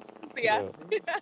Man, What's up? You booting me out yet, or are we still chatting? no, let's let's let's we got to continue the Asian hour for just like another Asian hour? another two minutes. Um, Um, so let, wait, hold on. Let's go back to Kawhi Watch actually because we didn't plug that enough. Kawhi Watch. So it's on Yahoo Sports Canada's Yeah. YouTube channel. What did we talk about episode one? So episode one, we went through. So the format of the show, you know, we go through all the little different clues and factors and, and try to break it down because there's just a lot of stuff happening right now. Episode one, I think we did kind of a summary of everything that happened during the Raptors season. So we talked about what winning a championship means to Yeah. Kawhi possibly staying. Um, we talked about the New Balance campaign that's Yeah. happening here, right? Because the the big point is that he he can't be the singular superstar if he goes to Los Angeles. Right. There's just too many fish. Uh, too many big Yeah, fish. in Toronto, you put up the billboard, you put "Fun Guy" on a T-shirt, like Yeah. those sell out in minutes, right? I keep seeing like Yeah. the fungi T-shirt. The black fungi T-shirt Yeah. is like the most popular, most common shirt in the in like Toronto right now. I see it everywhere. a- and it's a great like kind of hidden handshake or acknowledgement with people in public. yeah, for Like sure. I was out with a friend yesterday, and he was wearing the "Fun Guy" shirt. I can't tell you, like he got stopped at least six or seven times. Like yeah, people just wanted to like take a selfie with him, like Right. take videos and stuff. Like that's not happening in LA. no, it really. It's just not happening in LA. yeah. Like, and so we run through a lot of this stuff, and you know we're gonna be filming, like you said, another episode tomorrow, and we've already got so many things, new things to talk about. I was gonna say I, D- I DM'd you like three times last night. Yeah. like you'll add this to the yeah, add this yeah. to and the, I added more things today because I'm sure you saw Uncle Dennis was at the airport, I did. and uh, Good. I think uh, a kid went up and asked if Kawhi was staying. And I'm not sure what was the quote. It was like it wouldn't be it would be a surprise. It wouldn't be a surprise or something like that, right? Is that yeah, what he said. the the basically the tweet was Uncle Dennis with his little kid who is like has to be no more than ten years old, Yeah. very adorable, and um, the tweet said, you know, Uncle Dennis, like the kid asked Uncle Dennis whether or not Kawhi's gonna stay, and Uncle Dennis is like, if I told you, it wouldn't be a surprise then. Which to me. If you don't stay, that's like the most cruel, cruel. Villainous cruel. thing to say, cruel. and it's it's it's almost Yeah. it would be almost so cruel that it's actually kind of funny to me. Yeah, Like if No, you left after yet. that, that I'm would be there yet. amazing. Yo, in two weeks, I'm gonna be petitioning for the Raptors to relocate to LA if that's what it takes Yo, for no. Kawhi to stay. Uh, I mean, I'm almost there. Yeah, that's an episode four spoiler for Kawhi Watch. we could be the the third tenant of uh, of Staples Center, just like Yeah. the Clipper. Someone said the Raptors of Orange County or something, which actually sounded kind of good. Let's do it. The Raptors of Orange. The County. one thing you, you guys, if you pull up that tweet of uh, Uncle Dennis at the airport, he's also wearing a hat with Kawhi's logo in Raptors red color. I've never seen that before. I'm gotta- just saying, man. You, you gotta say some of this for, for the show know, tomorrow. Know. No, but seriously, there's gonna be so much to talk about. Like, um, Yeah. we'll break down uh, Everything from the parade as well. We haven't talked about the five more parade, years. Five chant, more years. Uh, the key to the city. Um, he really got. Yeah, like, I'm saying. Like, you're just gonna leave. You're gonna leave the key to the city. You're gonna leave your customized Toronto Public Library gift card. he's accepting library plans from the playing guy. He got a plant. He got. um You know, I mean, he got a chance to go see Niagara Falls. He went to Niagara Falls. Like he literally had like I don't know if you saw the footage, but there was like probably it was like the Pied Piper. There was like 25 kids just following Yeah. Kawhi throughout Niagara I- Falls. I do think know? at some point, like for the fans, and, and like you know, we gotta give them some like Yeah. personal space. Yeah, I, mean, I get it though. When you see Kawhi like that, and like uh, he had if you're a kid, I mean, what are you gonna do? he had Raptors kids security with him too, so it wasn't like Yeah. you know he he he was looking out for himself. But you know, I think there's there's definitely a line between like having fun and like maybe crossing over it. All right. Yeah, So you can check out all that on Kawhi episode Watch. two of Kawhi Watch. Yeah. It's going to be on Yahoo Sports Canada, the YouTube page, the same place you find inside the green room. yeah, Alex, I'll catch you. I'll, catch you tomorrow, man. yeah. No, I appreciate it. Same place, same time. Always, man. Raptors won the championship. Yo, Raptors won Let's the championship. Can't believe. All it. right, so we're gonna let Alex go. We're about to bring in Josh, my buddy Josh, who honestly, Josh is one of the most positive and upbeat people that I've ever met in my life, and so uh, the two of us being Raptors fans, I can only anticipate this being a very joyous occasion. Um, so we're gonna bring in Josh. We're gonna have uh, Harrison Sanford on the line. We're gonna get some inside scoops on. Um, Sort of what at least Danny's life has been like in the last couple of days. I'm, I can only imagine that uh, you know he's really lived it up and deservedly so. So we'll we'll talk about that. But more than anything else, I, when you just walk through the city, like you just see Raptors fans. I mean, for me, it might have been a little different because I was in Oakland um, for Game Six, and then I was sort of trapped uh, overnight in Denver because of a missed flight. A lot of things happened, but it took me a while to actually get back to Toronto. But ever since I got back to Toronto, like every time I see a Raptors fan, um, it just it honestly feels like the Raptors won the championship all over again. And it's just nice to be able to just have this sort of moment of happiness over and over and over again because the Raptors are champions. Josh, the Raptors are champions, baby. How you doing? Never better. Never better. Yeah, this has been an incredible week. I started a new job on Monday. Yeah, Congratulations. The Raptors won last Thursday. Mm-hmm. What's there to be upset about? Oh, did you also hear the Celtics are falling apart? I did. I did hear that. And Chris Paul, whose anger management Kyle Lowry, is losing his mind. It can't. I've never seen anything more exciting Yes. in since maybe Masai traded Bargnani because then you knew anything was possible. Mm-hmm. Yeah. How are you feeling, Will? I feel great. I feel great. I'm so happy you reminded me of the Chris Paul thing because if you haven't had a chance to already, um, there is a video clip floating out there on Twitter where Shams is sort of delivering the news of what's going on in uh, Houston.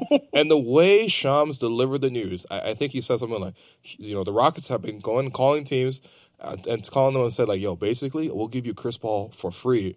And teams are like, we're, we're good. It's like a 36, it's over 30. That's not like, why would anybody I'm want to take, like, I thought Utah made sense, but then I saw the Mike Conley. Did you see the Mike Conley news? I did. Okay, yeah. I know you've been in the I seat can't. for- I can't believe he got traded for like scrap parts. Uh, I kind of hope that it means that he's able to compete for something. yes, I hope so too. And maybe he has the same you know redemption as uh, Marc Gasol. Although I doubt that he gets that in, in Utah. But I, I like Utah actually. Utah's gonna be a good team next year. They should have home court advantage in the first round. But um, I mean, this Chris Paul thing is just it just it's just so nice it. to see. I think I find it more fun than the Boston Celtic thing. well, I was gonna say we don't really have to pick because all of the Raptors' enemies are dead. Uh, Brooklyn's still kicking, What are, what's Brooklyn really gonna be doing with Kyrie Irving? winning a lot of games in a, in a pretty bad Eastern Conference. Yeah, and then they're gonna lose in like the second round. Like, I'm not stressing. I'm not stressing that team whatsoever. No, I'm not stressed about them, Yeah. but they're not. I would have stressed if they got KD as well. The. Knicks are dead.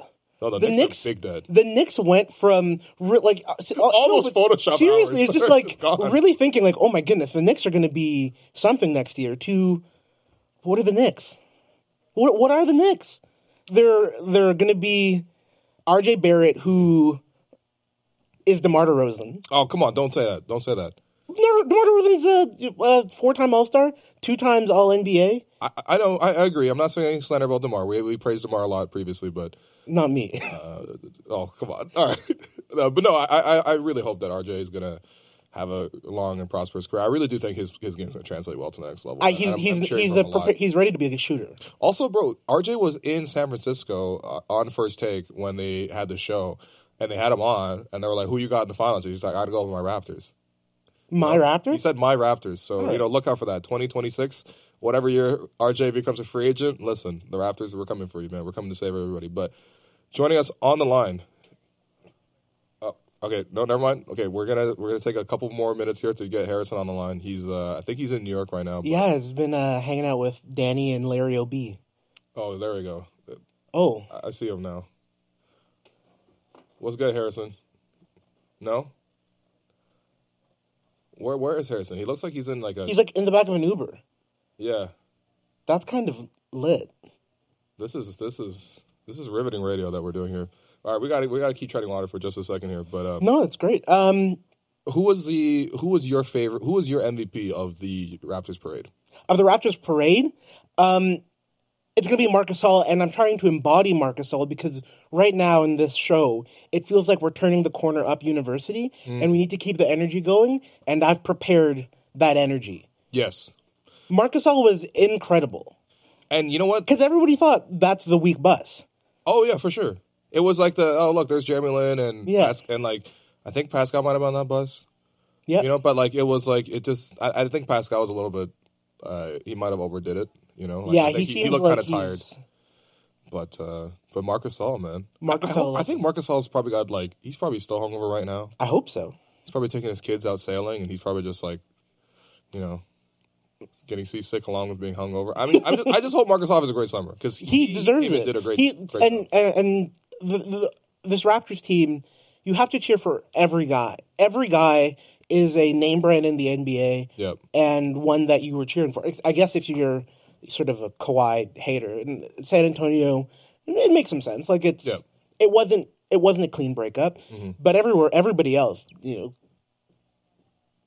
Fred VanVleet, sort of.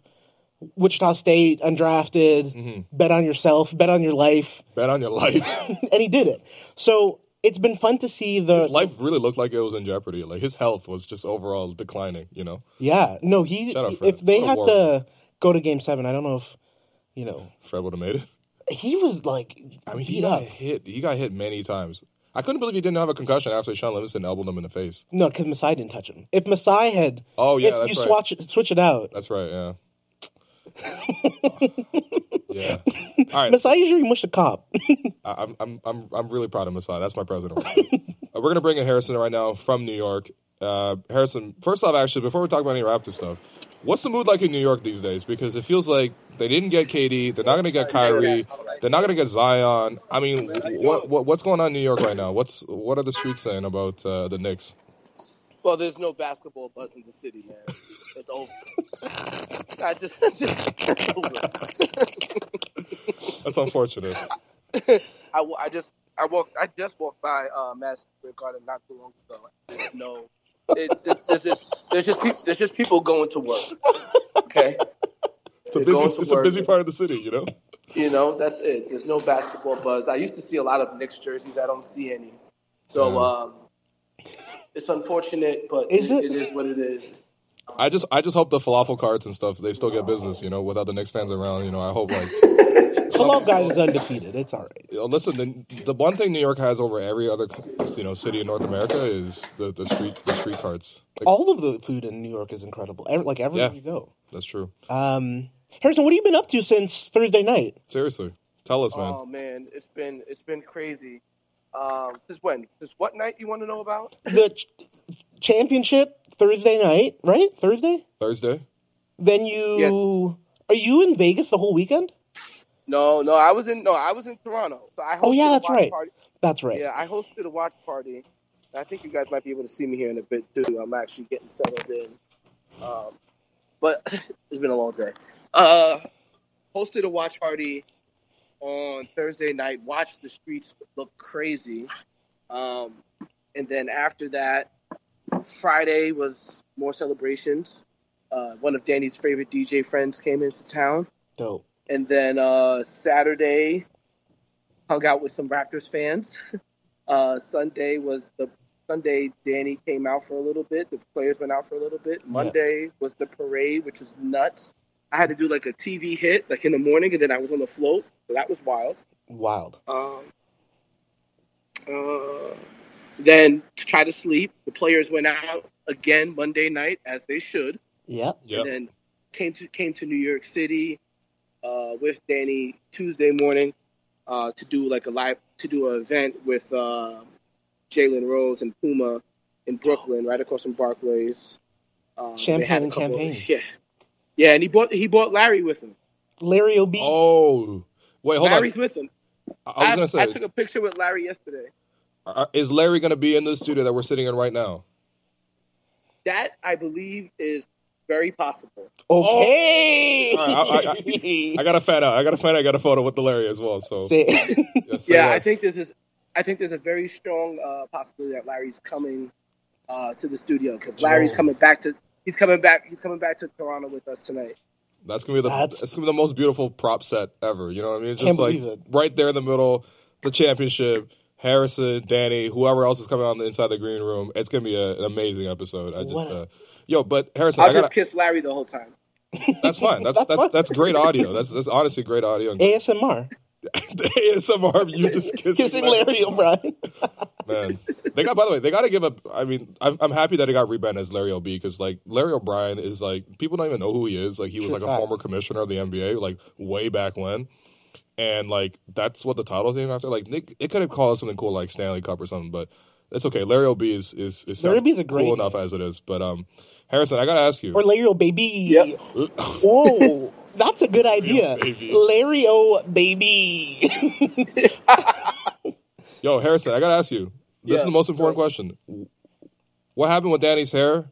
And uh, did you have any involvement in what, what Danny did with his hair? Because uh, people Uh, on people on the streets were saying it looked like he was shock top, like you know that that that beer with like the orange citrus in it. Like he he looked like shock top. Uh, no, I had nothing to do with Danny's hair. I was surprised, just like everybody else was. The length Um, is incredible. Yeah, Like, so apparently, that's how his hair always was during the course of the season. He just kind of like pushed it and combed it in. Like he didn't.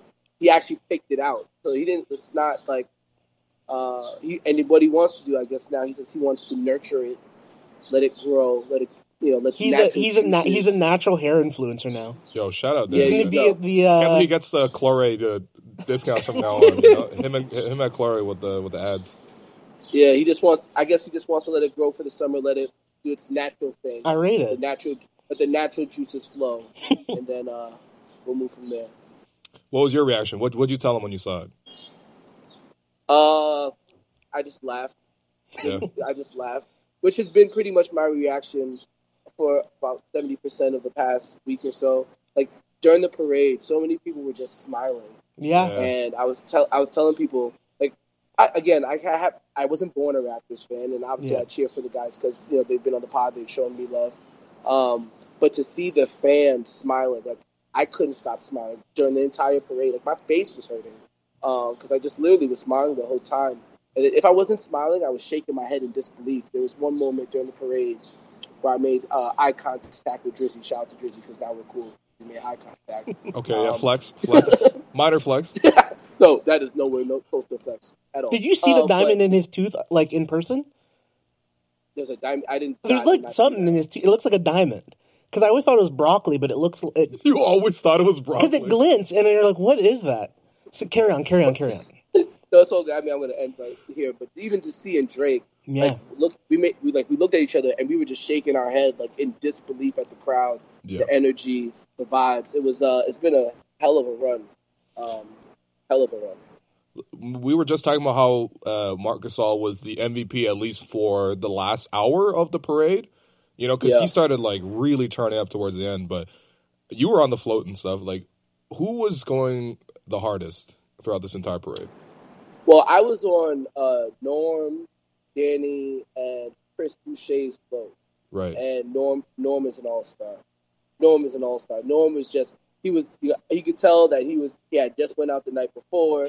You could tell that he didn't have that like when they had the little get together like in the arena at OVO uh, Athletic Center, and everybody was just trying to you know get their energy up. You could tell his energy was low. Uh, but then as soon as you start seeing people, he's like he's into it. Had a couple Mm. cigars, a couple drinks. Obviously, he was he was spraying everybody with uh, the champagne. We ran out of champagne. He started spraying people with Budweiser um, or Coors Light, whatever the beer of choice was. So that was fun. Uh, Norm had a lot of energy, and he he actually had his um, t-shirt cannon with him. So he was shooting out the "Understand the Grind" t-shirt. as Well, um, he was an all-star for sure. He had for for somebody who didn't look like he had any energy walking Yeah. into OVO the morning of. He had a bunch of energy when she showed when he got showed some love to fans. Makes sense. Secret Jamaican, Norm Powell. I actually don't know if that's indeed. true, but it's a Jamaican ass name.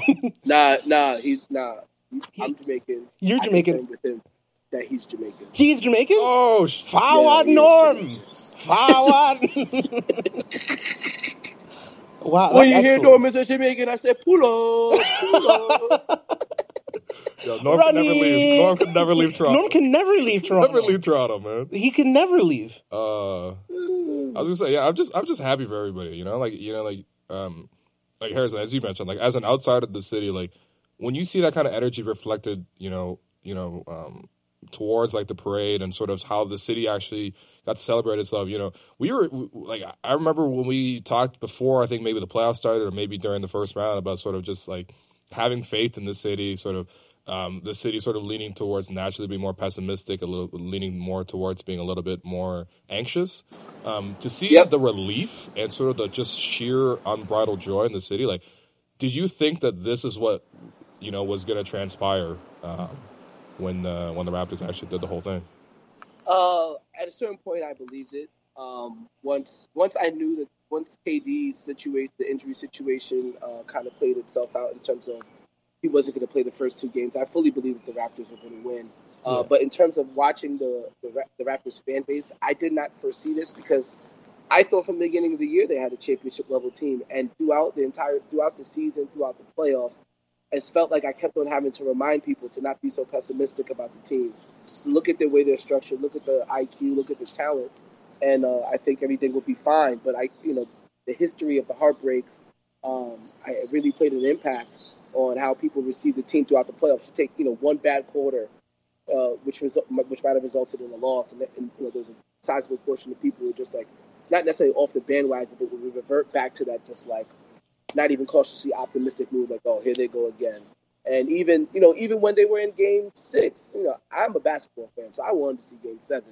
But there, there's so many people like, ah, I don't want to Game Seven. No, they can't take the heartbreak or can't take you know the the pressure. Um, but to see where it is now is is a beautiful thing. Again, I've seen the fan go from you know being you know having anxiety to being cautiously optimistic to being 100% confident um, in in how everything goes. And I guess the only and I've told people this the only disappointing thing about this whole situation um, is that you can't talk about the Raptors championship. You can't talk about the Raptors uh, getting their first title in franchise history without thinking without mentioning Kawhi Leonard in the first ten you know five ten minutes and specifically Kawhi Leonard's free agency. Um, so I wish I wish I almost wish for the fan base that he was signed for four years so you could just take in the you know the glory of a championship Yeah. and not worry if you can do it again. Um, that's a, maybe that's probably the only thing that's like disappointing a little bit about the whole championship vibe. It's just it's you know it's a big it's an elephant in the room. Is he going to come back? And it's unavoidable. But for the most part, uh, seeing the transformation from the fan base uh, has been special. And I guess hey, if Kawhi does actually come back uh, for a sizable amount of time, then you're just talking about a fan base doing uh, you know a total character transformation, which would be dope. Yeah, Yeah, and I think that regardless of Kawhi's decision in a few weeks, I think that the confidence will eventually settle into a way that it stays. I think that a lot of people's anxiety about this team being, you know, crap is gone. Like people believe that the Rap the Toronto Raptors are a championship franchise, Yeah. and if Kawhi leaves, they might not compete again for championship next year, but we know that we're, you know, to be taken seriously. We're not the Orlando Magic. We're not the Utah Jazz, who or the Timberwolves. I think one of the the, Yeah. the biggest remaining jokes in the NBA, like you know, NBA fan circles. it sucks. Yeah, if Kawhi leaves, you'll have to figure it out. But now this team knows that you know the Toronto Raptors are here to stay. Their fans are for real. Their organization is serious, and um, yeah, one of the things I loved about seeing the parade was all these people whom you don't always think about being Torontonians. Like Yeah. you saw the families come down from Markham. You saw the you know the the, the construction workers from the West End and Yeah. north of the city come into the city. And now that the Toronto Raptors have won, those people know that they are Together. together. They're part of a fandom that is is for real, and that yeah, if Kawhi leaves, it'll be trash. Like everything will suck. Right. But yeah, like the the Detroit Pistons fans, I guess they they're like weird racist Michigan, but um, what's his fan? The Boston Celtics. They're a terrible team, Yeah. but their fans know that they are a championship organization. They're a championship franchise, so there's going to be that pride, and I think that Raptors pride is here to stay forever. And and and I and I'm excited to see that come. I'm excited to see what that looks like. You know, there are all these media guys whose jobs are to talk about the Leafs, and the Leafs, you know, a mixed bag of success over the years. And I think that same kind of base level optimism will come to Raptors fandom. Yeah, for sure. I mean, honestly, the, the quickest, the crudest way to describe it is the Raptors finally lost their virginity.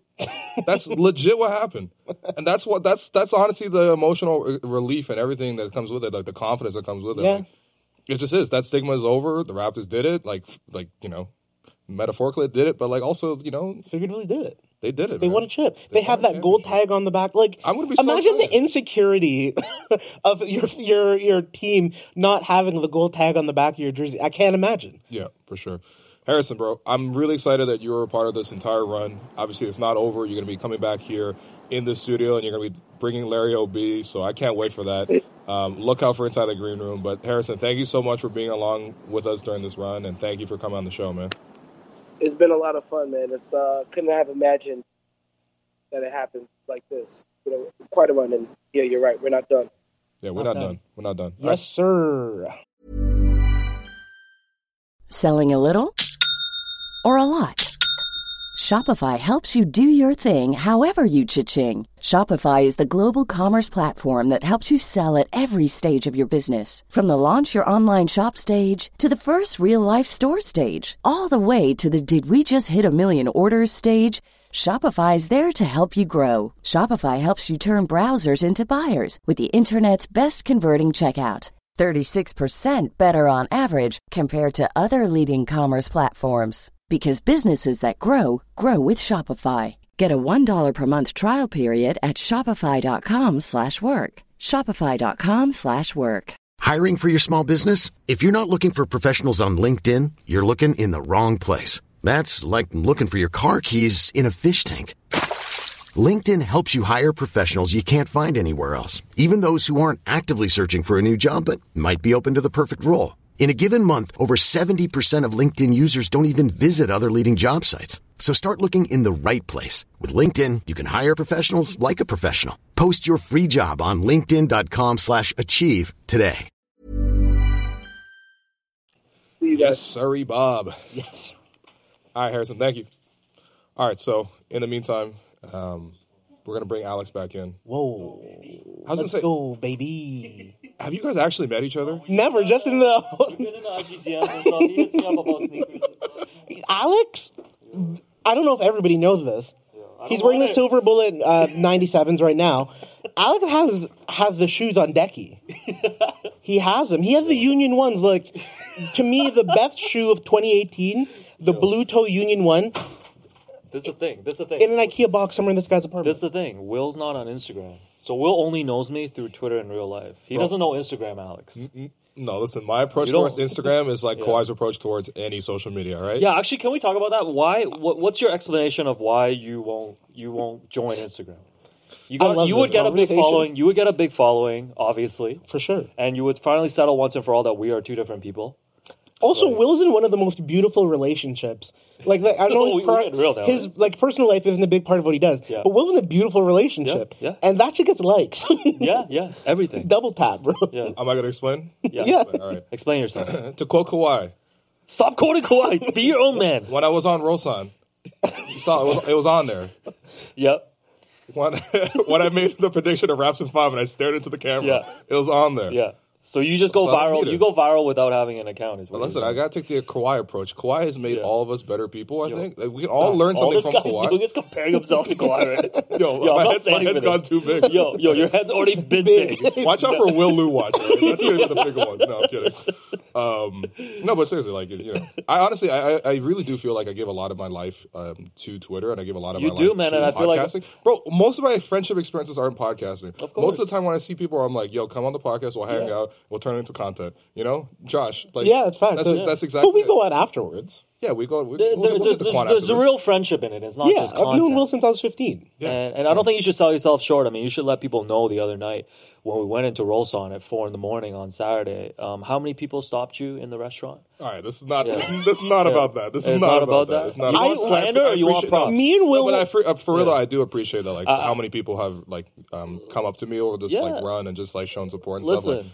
I, I honestly don't. I just I was just a Raptors fan for a very long time. Like Yeah. I didn't have a traditional sort of like Yeah. journalist sort of background. Sort of me and Alex was the same way. You know, we did other things, and you know, it was sort of just this team sort of became undeniable, and I really wanted to sort of dive in and get my perspective. And so when people are actually able to sort of reflect that Yeah. sort of love that I have for the Raptors back onto me, it's just it feels very satisfying. So I really do appreciate. No, like listen, that. man. Like I know I work with you and all that stuff, but like you know, not even just this playoff run. Like all the past years when you were doing all your stuff, whether it was at Raptors Republic or other places, it's like after every Raptors game, I'm always looking for Will Lou's ten things. Yeah. Like honestly, like that's the thing that I want to read to help myself understand what happened, make myself a smarter guy watching basketball, and you know the podcast and all of that stuff. Like you've been doing it for a long time, and I think the reason why you're sitting in that chair today and that people are yo, why am I hyping this guy up right now? Because he honestly? yo, No, Yo, the this reason, is- this the re- really beautiful. yo, in the middle of hyping him up, I like reached some kind of like consciousness. it, cl- it yeah, yeah. in. But let me finish. But like, right. like you know, the reason there's a reason why you're doing what you're doing today. Yeah. Like you put in the work, and I think the fan base really gravitates to what you do. Mm-hmm. And I think it's a very special spot to be in, and that's why it's so great to be able to see the Raptors win the championship because everybody gets to shine. Yeah. Like you got to write about the NBA Finals, you got to cover the NBA Finals, the entire run. You're covering the team that won the NBA championship, and next year you're going to be covering the defending champions. Yeah. Like it's going to be beautiful. And I I don't know how much everybody knows, but like you thought about leaving the industry a little while ago, and I, I, think it was honestly like a real consideration. It's just it's hard to make like to be honest about it. It's it's hard to sort of have like uh, a long term outlook with something like this, and it really does depend on sort of what happens. So again, Masai, thank you so much. Yeah. thank you so Shout out. Masai. Shout out Masai. Do you mean shout Dan out, Tolzman or Masai right shout now? out Bobby. Shout out Dan Tolzman. No, but seriously, though, like shout, shout out Dan Tolzman actually. Yo, this guy's shouting out But, Tolzman. no, but seriously, though, uh, honestly, like to actually build a team and to sort of that is worthy of coverage, and, and sort of we see every single outlet is sort of expanding the Raptors coverage.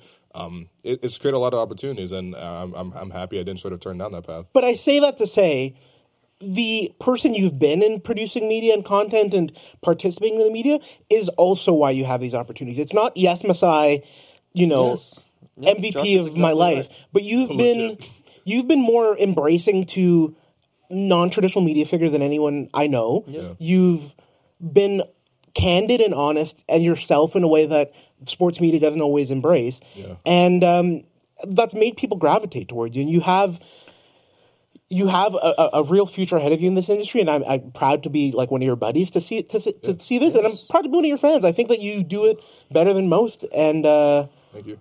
No, I think you should you should own that. Like I think and it's you good. got to cover the finals. And You you got to cover the That's the finals. best part, man. You got I to was cover really the at every finals. single playoff game with this Yo, run. you were at every single playoff game, and you you deserve you deserve everything that's coming your way, bro.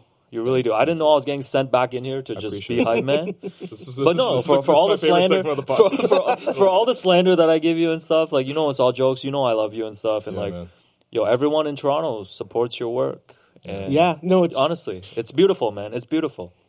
I really, I really do think that more people should take the same approach of just like you know, just kind of create the content that you would like to see. Create your content, and uh, honestly, the advice is like, yo, just be who you are, man. Yeah. Yeah. Uh, I think the easiest thing to do, sometimes the hardest thing though, is is to just be yourself, because sometimes you might feel like who yourself is isn't like marketable enough, Yeah. or people are not going to attach to it. But I think people relate to stuff that you do or stuff that we do because yo, people know us. Yeah. Um, like whether they meet us in person, whether they know us on social media and stuff, and then when they see us talk and do our content and stuff, we're the same people. Yeah. Like we're consistent. Yeah, like this real. is who we are, and who we are is good enough, and we gotta believe in that. Yo, this is like some motivational speakers. Yeah, stuff. we need, put like, this the- put this video in the self help section. I put in the Let's last go. 15 minutes on my resume somehow. Yo, let's go. All right, I Clip this. I thank you for so much for this Will Lou hype up segment. I really do appreciate it. Seriously, I really do. And um, thank you for coming through the show. We're, you, guys, you guys are about to be replaced by the Pound the Rock crew. So, oh, dope. So you know, you guys got to clear out. But uh, you know, Yeah. seriously, Alex and Josh, thank you so much for coming on the show. shout out, shout out, Will Lou, man. Let's go. Shout out Will Lou. Shout out Lou Will. Yeah, shout out Lou Will. Yo, I might pop back in for a third segment. You don't know. All right, so we're going to transition a little bit here. Uh, we're going to move on to our second last segment. We got uh, the Pound the Rock crew, the two of my favorite Raptors fans. Um, I'm really happy they were able to join, but um, they're just they're they're hugging Josh and Alex right now. This is this is really sweet. Yo, can you guys come in already and do the show? There we go. Joe Wolfond, buddy. Let's go. What it do, baby? What it do, baby? How many times has that been said today? Uh, a couple, a couple. I figure. Yeah. So we got Joe Wolfond, and uh, What it do, baby? there you go. we Real got original. We got Joe Casciaro, man. What's good? Pound the rock. I'm just happy for Toronto fans to have the same feeling as Detroit fans to uh, to Oh have that championship God. feeling. You know, Sh- Yeah. shout out Pound the Rock. Dwane Casey's not going to recognize Scotiabank Arena when he comes in next year, and there's a banner hanging. That's not a division banner. Oh man, Dwane Casey. I think they got to take down those division banners. What do you think? 100 percent gonna take out those division banners. What are they doing there? They shouldn't have been there in the first place. 2015 was an embarrassing year, not a positive. year. The only They didn't win a single playoff game. The only good thing that happened in 2015 was when Bruno made his debut, and that was like 2014-15. That was in 2014 against Yeah, the Bucks. They should really just raise a 2014 banner. 'Cause That was the year like they got good. The they made it turnaround. they should they should hang a Masai hired banner. And then until Yes, until. New Year's that year, like until it flipped to 2015, they were incredible. They were like top of the East. Had that game against the Bucks where they were up by 50 points and like had the Bruno game. Had the game where Lou Williams had like 30 something points and beat the Cavs. Yeah, In that Cleveland- entire in cal- Cleveland, that was like the first time they beat LeBron. in I don't know how many years. That entire calendar year was like that deserves a banner. Yeah. 2014-15 season, not so much. But also, you said uh, the only good thing that happened in that 2014-15 season was not true because one good thing that came out of that season was it convinced Lowry to become Skinny Lowry. The ending of that season against Yeah. the Wizards convinced Lowry to become Skinny Lowry, and it changed everything. I can't. I couldn't honestly believe how much he changed his entire like shape. Yeah, in that Yeah. summer. And I now, like now he- he's eating insomnia cookies and winning a championship. You know? I sort of it comes like full circle. Really. He like settled somewhere in the middle, right? Like he's not quite skinny Lowry anymore, but he's also not quite like 2014 Lowry either. that just looked like He's not quite bowling ball Lowry anymore. that just looked like it was painful for him to even sustain that. You know what I mean? It was just like you know, it was temporary. I'm happy those photos are out there with him. You know, flexing with uh, I think uh, Brian Roberts and uh, who was it? The guy with the beard who played on the Pacers. Kyle O'Quinn. Kyle O'Quinn. Yeah, never, yeah. never lost the junk in the trunk though, which was No. key to. That's Yeah, important. but I remember actually. So like after that 2013-14 season, you remember how he announced that he was he was re-signing, and he was wearing like the throwback Yeah. purple Vince Carter jersey, and he had love handles, man. Like that jersey did not fit him properly. he knew he was about to get paid the most money he's ever been paid in his life, so he was ready for it. Um, guys, I'm just so happy we're doing this, man. I'm really happy we're doing this. Um, the three of us, we've been like, you know, in sports media for a very long time. I think, uh, Cash, you with you being You've the been at it the longest. longest, man. no, for real. Like, and for the, the people that have had the most skin in the game, like, I'm just so happy that they were able to deliver this moment because, like, you know, at, at some point, it's not just about the Raptors; it's also about the people that sort of are associated with the Raptors. And in terms of media, like, I, re- I really do associate you to a lot with the Raptors, and so. Congratulations, man! Congratulations, Raptors blog. Yeah, they should give us rings, man. You know, but honestly, rap like I remember being man, I had to have been nineteen, twenty maybe Yeah. doing Raptor Blog. Shout out to Scott Carefoot who gave Shout who out. gave me the keys to Raptor Blog back then when it was uh, part of the score, and it was actually like a an early similar version to kind of what you're doing now, the ten Yeah. thoughts after games, and it was like six thoughts I, I think at the time. Sure. But it was like the games I was writing about, like thinking back and remember. Like I remember writing about. Do you guys remember when the Raptors, the Boshless Raptors, because he was out with a broken face, got blown out by the Bulls at home in a game at the end of the 2009-2010 season? Yeah, and they were chasing a playoff That run, effectively ended their their chance at a playoff spot that year. And that game at the time felt like everything Yeah, like, oh, can they squeak into the playoffs and the eight seed and lose to uh, Cleveland at the time? You're you telling know, me Jarrett Jack couldn't outplay with Bosh Derrick Rose? out. And like I remember writing about that game for a Raptor blog back then, and that felt like, oh, this is so devastating. They're not going to make the playoffs again. And you just see Well, that was I think when you knew that Bosh was probably going to leave, and that right? too, and knowing Bosh was going to be gone, but just like thinking back to that and writing about those teams for Raptor blog, and then like just how how far it's come, how far we've all come, how far the team has come, the franchise, the fan base, Yeah. like it's unbelievable, man, and it's it's still surreal. Yeah. Like there are times I still try to con- remind myself, man, they really traded for Kawhi Leonard. They had Kawhi Leonard this had- year, yeah. and then it's like, hey, they got to the finals, man. They won a championship. Yeah. They had how many million people come out for a parade? Like that all just happened. I was gonna say, and to the point of the Kawhi Leonard trade, like what a break that was for the Raptors because we were talking about it on the podcast. Shout out Pound the Rock one time, but like a couple times actually. This is not the first time we're talking about it, but um, we were on the podcast and we were breaking down sort of the Kawhi Leonard trade, and we were making sort of scenarios of like. You know, okay, so the Sixers got to throw in like Ben Simmons, and like the Lakers got to throw in like their whole poo poo platter of picks and whatever, right? The one whatever they ended up giving to Anthony Davis. And like when we count the on or Raptors, we're like, I don't even think the Raptors can compete. Even if we threw Pascal in there, OG in there, Demar in there, whoever, like it wasn't going to be enough.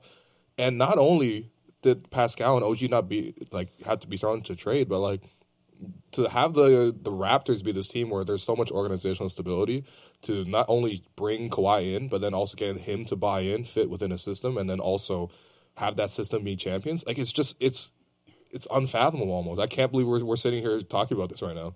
It's it's unbelievable, man. Even just the trade itself, when you go back and look at it, and I understand that it's very easy in hindsight to say, how did the Spurs not get more? Because you look at the Anthony Davis trade, for example, that's obviously very different. Anthony Davis is going somewhere where the team is pretty sure they're going to keep him for like a half decade at least. Right. But still, even with you know knowing those parameters in hindsight, it's still kind of crazy that the Spurs got rid of a guy that at his best might be the best player in basketball for what they got rid of him for for DeRozan, Jake Puddle, and a first round pick. Man, I, I feel bad that that Yak got rebranded as Jake Puddle. Yak and skills forever, man. Yeah, seriously, man. I don't think there, there's no bigger Jakob Poeltl stan than me. Uh, For real, we can vouch for that. Original one, man. But I'll say this: I think it it is easy to forget just how much uncertainty there was about Kawhi last summer and how nobody knew anything about his health situation, what had really gone wrong with the Spurs, like whether there was some shadowy faction pulling the strings behind the scenes. It was just like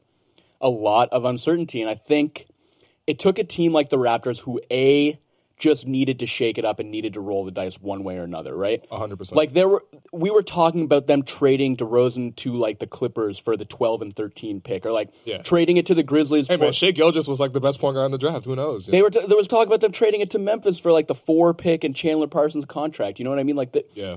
they were ready to do something regardless. Mm. So the risk factor was lower for them, I think, but also it took a team I think that had a certain level of trust in the, Yeah. their culture, in the ability of the team that was already there, in their medical staff, right? Like I don't know if any of this is possible without Alex McKechnie. Like it's it's actually crazy, and, and you know the the structure that the Raptors put in place. I mean, that took years to build Yeah. and um, and so I'm not like it's like Cash said, easy to look back in hindsight and say, yeah, this was a no brainer, and and any other team should have done it. The Celtics should have made that trade when they had the chance to. The Sixers should have made that trade when they had the chance to. But um, I it just I think the situation was a lot different than what people remember. There was a lot more risk, I think, than people remember. There Yeah, being a lot more uncertainty. And it took a special set of circumstances for the Raptors to pull the trigger on that deal. Right, and that's what you wrote about too. It's just like that's what, that's part of the reason why we all got to appreciate this so much, right? Because like, if you just think about it, it's not even just like the team had to be at a certain point, and then like the organization had to have these people in place, and all these personalities had to mesh. But like, I mean, not to take it, not to make it about us, but like we had to be in these jobs to be in this position to cover this, man. And like, Yeah. I'm just, I'm, I'm really happy that we all got to share this, and that's part of the reason why I'm, I'm appreciating it so much. Uh, you mentioned the Celtics not making that deal. I think we'd all Oh, let's talk, talk about, the Celtics, Let's being about losers. Let's it's like the third this. time we signed the Celtics on this podcast. I don't care. Let's Consider this. I was talking about like thinking about you know how surreal the last week, the last year has been.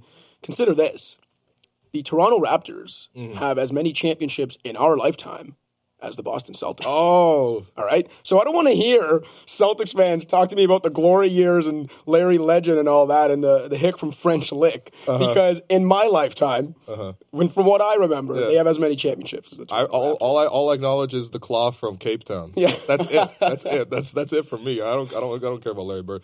No, but no, honestly, like if you just take a step back and look at the Celtics last calendar year, right? Obviously, a lot of circumstances went against them, and we just talked about how much circumstances, like luck, plays into so much of what happens in, in life, and also with, especially with basketball. But like, you go from a team that's poised to like a team that just goes to Game Seven of the Eastern Conference Finals with a very young team. They're about to get Kyrie and Gordon Hayward back theoretically.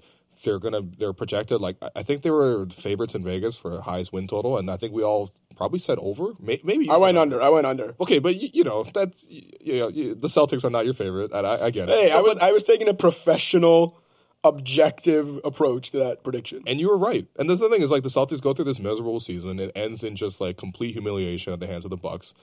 And then Kyrie walks. Um, Al Horford randomly is now walking. Apparently, I, I still don't really know what's going on there, but he leaves, and then all of a sudden Anthony Davis is also not coming to the Celtics. And you know that's what you mentioned in the last episode of Pound the Rock was like, yo, listen, the, the Lakers gave up a lot, but they won because they maximized LeBron.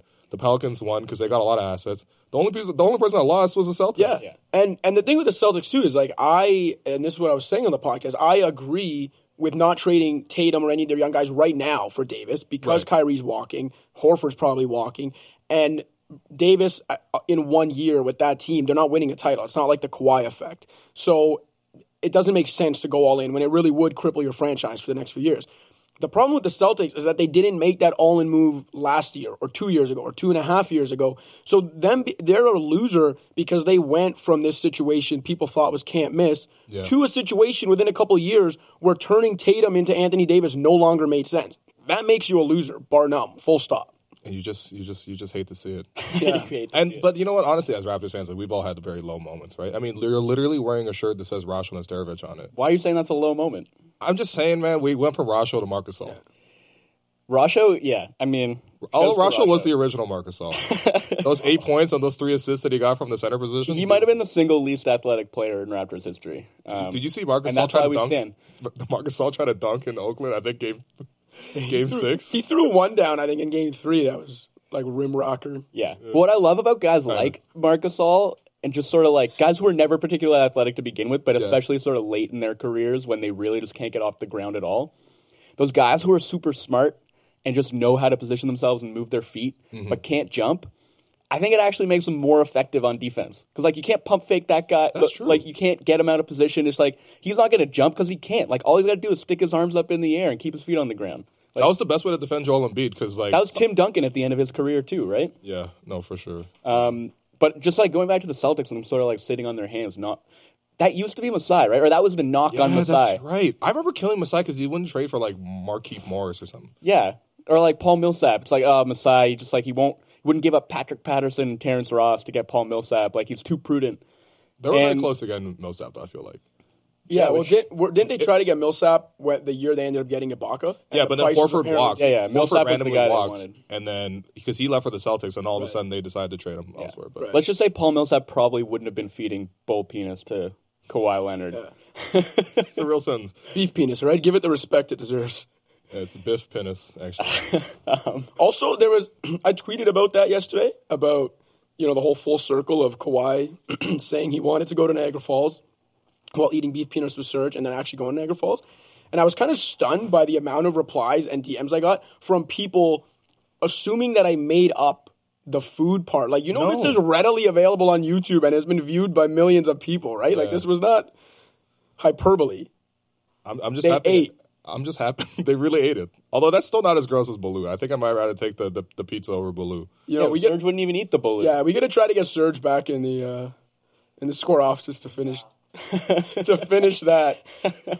Um, but speaking of that Lakers trade, Will, are you Yeah. ready to crown Rob Pelinka the executive of the Oh, year for baby. acquiring Anthony Davis? Two-time reigning champion, Rob. Look, I still stand by that. All right, I, I, I still stand by it. Magic Johnson was the executive of the year in terms of how much content he made for us. Yeah, All right, so that's so that's that's the asterisk. But um, but no, but seriously, like as as Raptors fans, like we could put aside all this other talk about other teams and just focus on the Raptors. Like, I mean, there's just been a lot, a lot of like low points, and like the journey to get here is like impossible to replicate. And I, I feel like, I mean, I don't know for you guys, but like, who was that one guy on the Raptors that hooked you in? Maybe it's not like outside the stars. Obviously, the stars are the big attraction, but was there one guy that, you know, for you guys, maybe it was Rasha, I don't know, but like that really pulled you in as like, this is my team. I identify with this one guy right here. It's not like a creative answer, but it was Vince for me. Like Okay. I, I was seven when they got a team, um, and I, I was like interested, but I grew up playing hockey, and I, yeah. Like I went to a few Raptors games at Skydome. Like I saw What was I- that like, by the way? I was at one. one- It was all I knew at the time. It was super weird. Like you, Can you even see? Is, you- is it- there courtside? Some some of the seats, like the upper bowl, is like too far away to really even. They had see some what of it tarped on. off too. Some of the stadium was like tarped off. Yeah, it was super weird, and like I I was never like down like on the ground level. People would talk about just how drafty it was down there, um, and I was gonna say it actually affects the physics of the game. Yeah. that's probably why the Jordan Bulls lost. Because like, No, no, no, no, no, no, no. the, the Jordan Bull, the Jordan Bulls lost. The seventy-two and ten Bulls lost in Toronto because of White Vegas. All right, let's get that straight. Um, but yeah, like, and the acoustics were weird. Like everything about it was weird. But at the time, it was just like, okay, like this is what we this- got. That, that was just what we knew. Yeah. Um, and the one game I I really remember seeing there was like Magic Johnson's comeback. Um, in I, I want to say it was like 95, 96, which would have been the inaugural Raptors season. Like after he'd been away from the game for like three, four years, and he like came back for half a season. So I saw a game where he played. And like I like Damon Stoudamire. I had a jersey. He was Mighty Mouse. I was short, still am. Like I identified with him, but Right. but until Vince, it was never like full fledged fandom. You know what I'm saying? And that was it was just impossible not to get hooked at that point. I think like he really was that special. And there was a time like before the Raptors got good again when I would just watch like Vince Carter Raptors dunk highlight reels and Yeah. literally cry. 240p on YouTube. Like the, the video was like four by three. It's just bad footage, but you know, um, it was there. Sorry about that. They we started talking about the low down. times and the mood the mood lighting just kind of Literally. Um, but yeah, no, I, I mean, you, you got to go, Vince. I remember, you know, I was six when when the Raptors started up, and you know, I was always a sports obsessed kid. I watched all sports, um, but the reason Vince drew me to the Raptors so much was because of the cultural impact of it outside of Toronto and outside of Canada. And as a sports obsessed kid who did watch a lot of, you know, American sports t- Yeah. talk TV at the time and watched a lot of American sports, it was cool for me to Yeah. see um, you know, the Raptors penetrating that market and being one of the marquee teams. Like you can go back and watch what I still think is maybe the most underrated Vince dunk of all time when he catches that alley oop at Staples Center against the Clippers. It was like early Oh, two thousands. Windmilled it? Yeah, he win he windmilled, it, but he could caught it from like barely in front of the free throw line. And if you watch the crowd reaction, first of all, it looked like half Raptors fans, but it wasn't. It was just like LA came out to watch Vince. They didn't mm-hmm. care about the Clippers because they were the Clippers, Yeah. and they probably didn't care about the Raptors, but they came out to watch Vince, and that was what was so cool to me.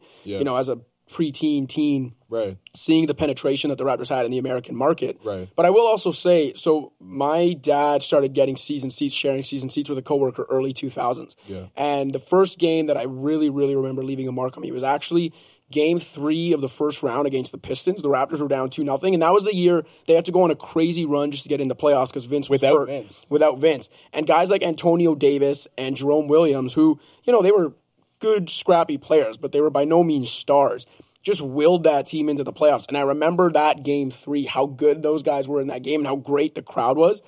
And and so those guys have a special place in my heart too, because there was those Vinceless years, whether because of injury or or trade, it was guys like that that kind of at least kept the games interesting and gave you something to watch. Like, man, I remember when the most exciting part of a game, you know, for me and my dad as season seat holders was like, how many boards is Reggie Evans going to grab today? I was gonna say. Like that That is a, a big- sad thought in, in memory, but when when the team sucks, like those are the kinds of things you grasp onto. Like I was fully invested in Mike James's chase to average 20 points a game. right, like Yeah. Second half of that season, man. Yeah. I was gonna say for me, like, I mean, the thing is, like, there was no like direct point of like Raptors fandom for me. Like, there wasn't like my parents were watching and they're like, hey, you know, you want to see this Raptors team? And, like, whatever. Like, just never happened. I don't think I even attended a Raptors game until like 2011, and I had been following the team for like quite a while to that point. But like, like for me, it was just like I remember like picking up the newspaper and like looking at the box score and like you mentioned, like Reggie, like how many rebounds did Reggie Evans get? How many threes did Donyell Marshall hit? I didn't even think they listed threes as a separate column at that point, but like it was just like that's sort of where it all started, and like to get to this point where you know you see the team at the championship. Like I remember like 2008, I went back home to China for like you know a part because of the Beijing Olympics and stuff like that. But like I was in like a, an internet cafe trying to go on a VPN so I can like look at ESPN to see whether or not the Raptors had actually traded for Jermaine O'Neal or not. Like that's you know what I mean. And to to to have those experiences and then to get to this point where the Raptors are winning, it's like I don't know. It's it's just there's nothing else to draw from. It's Yeah. just and and I was talking about this earlier because this podcast has gone on for three hours and I'm exhausted. But like there was there was a point where I was thinking like, yo, this is not the this is not the end of something. If Kawhi stays, this is the start of something. And to think about that, like, we're just gonna have new experiences. And I think as a fan, like to have new experiences, part of it, like you know, that's part of the best part about it is to to actually get to experience new things and and then we we get all to get to be in the same boat again because ultimately, you know, no one's seen a championship uh, repeat. I just also think now. like even if Kawhi does leave, I have full faith in the organization to figure out a way forward where they end up in the same place again. And I maybe Siakam is the guy like who can just like the trajectory that he's been on in the, the seven years that he's been playing basketball is such that like you Oh, has can he really been playing basketball seven years? I've never heard that before. It's the it's the new Jayson Tatum is 16 years old. Yeah, exactly. Um, but like you can really see how in like three years he could be that guy. You Yeah. know, like he could be a top ten player and the guy who like if you put the right pieces around him, like Giannis. Exactly. I can't wait for Nick a Nurse- perfect complementary piece. Can't wait for Nick Nurse to pull out the uh, the three and two defense where Giannis and Pascal just link arms at the edge. Dude, I'm pretty sure yo it. Giannis and Siakam could play defense two on five and still have a better defensive rating than like half the teams in the league. I'm pretty sure. Yeah, probably. But like to to what you were saying about just like kind of all the lows that we went through to get to this point, that's exactly why when people talk about the sort of tension between like the day oneers and the bandwagoners, it doesn't Mm-hmm. really hold any water for me because because going through all that to get to this point is its own reward. You know Yeah, what I'm saying? sure. And like anybody else who wants to come along for the ride whenever they want to get on the bus is like totally fine with me. For sure. And whatever that means to them, it can mean to them. But I know what it means to me. And like I know all the garbage basketball that I had to watch Yeah. before getting to watch them close out a championship in game six at Oracle Arena. Like um that's its own reward and um, it's exactly what you're saying, man. To to get to this point is like it's still surreal to me, honestly. Yeah, the, the people that are like against the the new fans or the bandwagoners, Canadians, even Costa, like to me that's a garbage take because if you saw the the outpouring of just like pure joy and love in the streets the night they won and strangers hugging each other and you see the 59 Jurassic Parks or whatever it was from coast to coast in places that never used to care about the Raptors I'm they sure we've all got Rockford, Illinois, just for Man, Fred. Like, and, and it was even, packed. I'm sure we've all got family and friends that maybe were never the biggest basketball fans. Definitely. Um, de- like definitely not the biggest Raptors fans, but in the last couple months got swept up in it.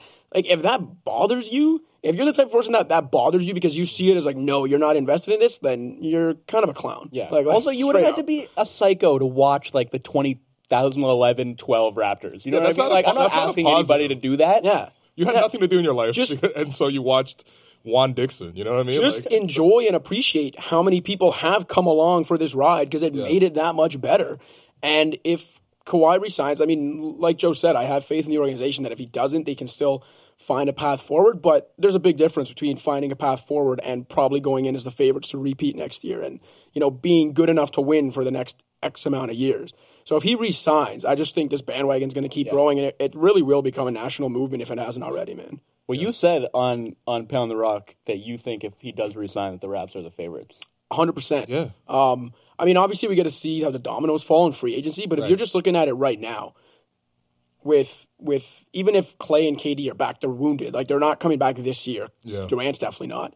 So the Warriors, I'm sorry, I respect Steph and Draymond and, and Kerr, but they're not they're not winning a title with that team. they need a team. They need a year to reload. Exactly. Yeah, they're tired. So they're out of it, and it's like in the East, you know, if Philly runs it back, they scare me a little bit. I think, you know, I, I was saying even in the playoffs that I thought Philly was actually the biggest threat to the Raps. Like I, I was worried about them.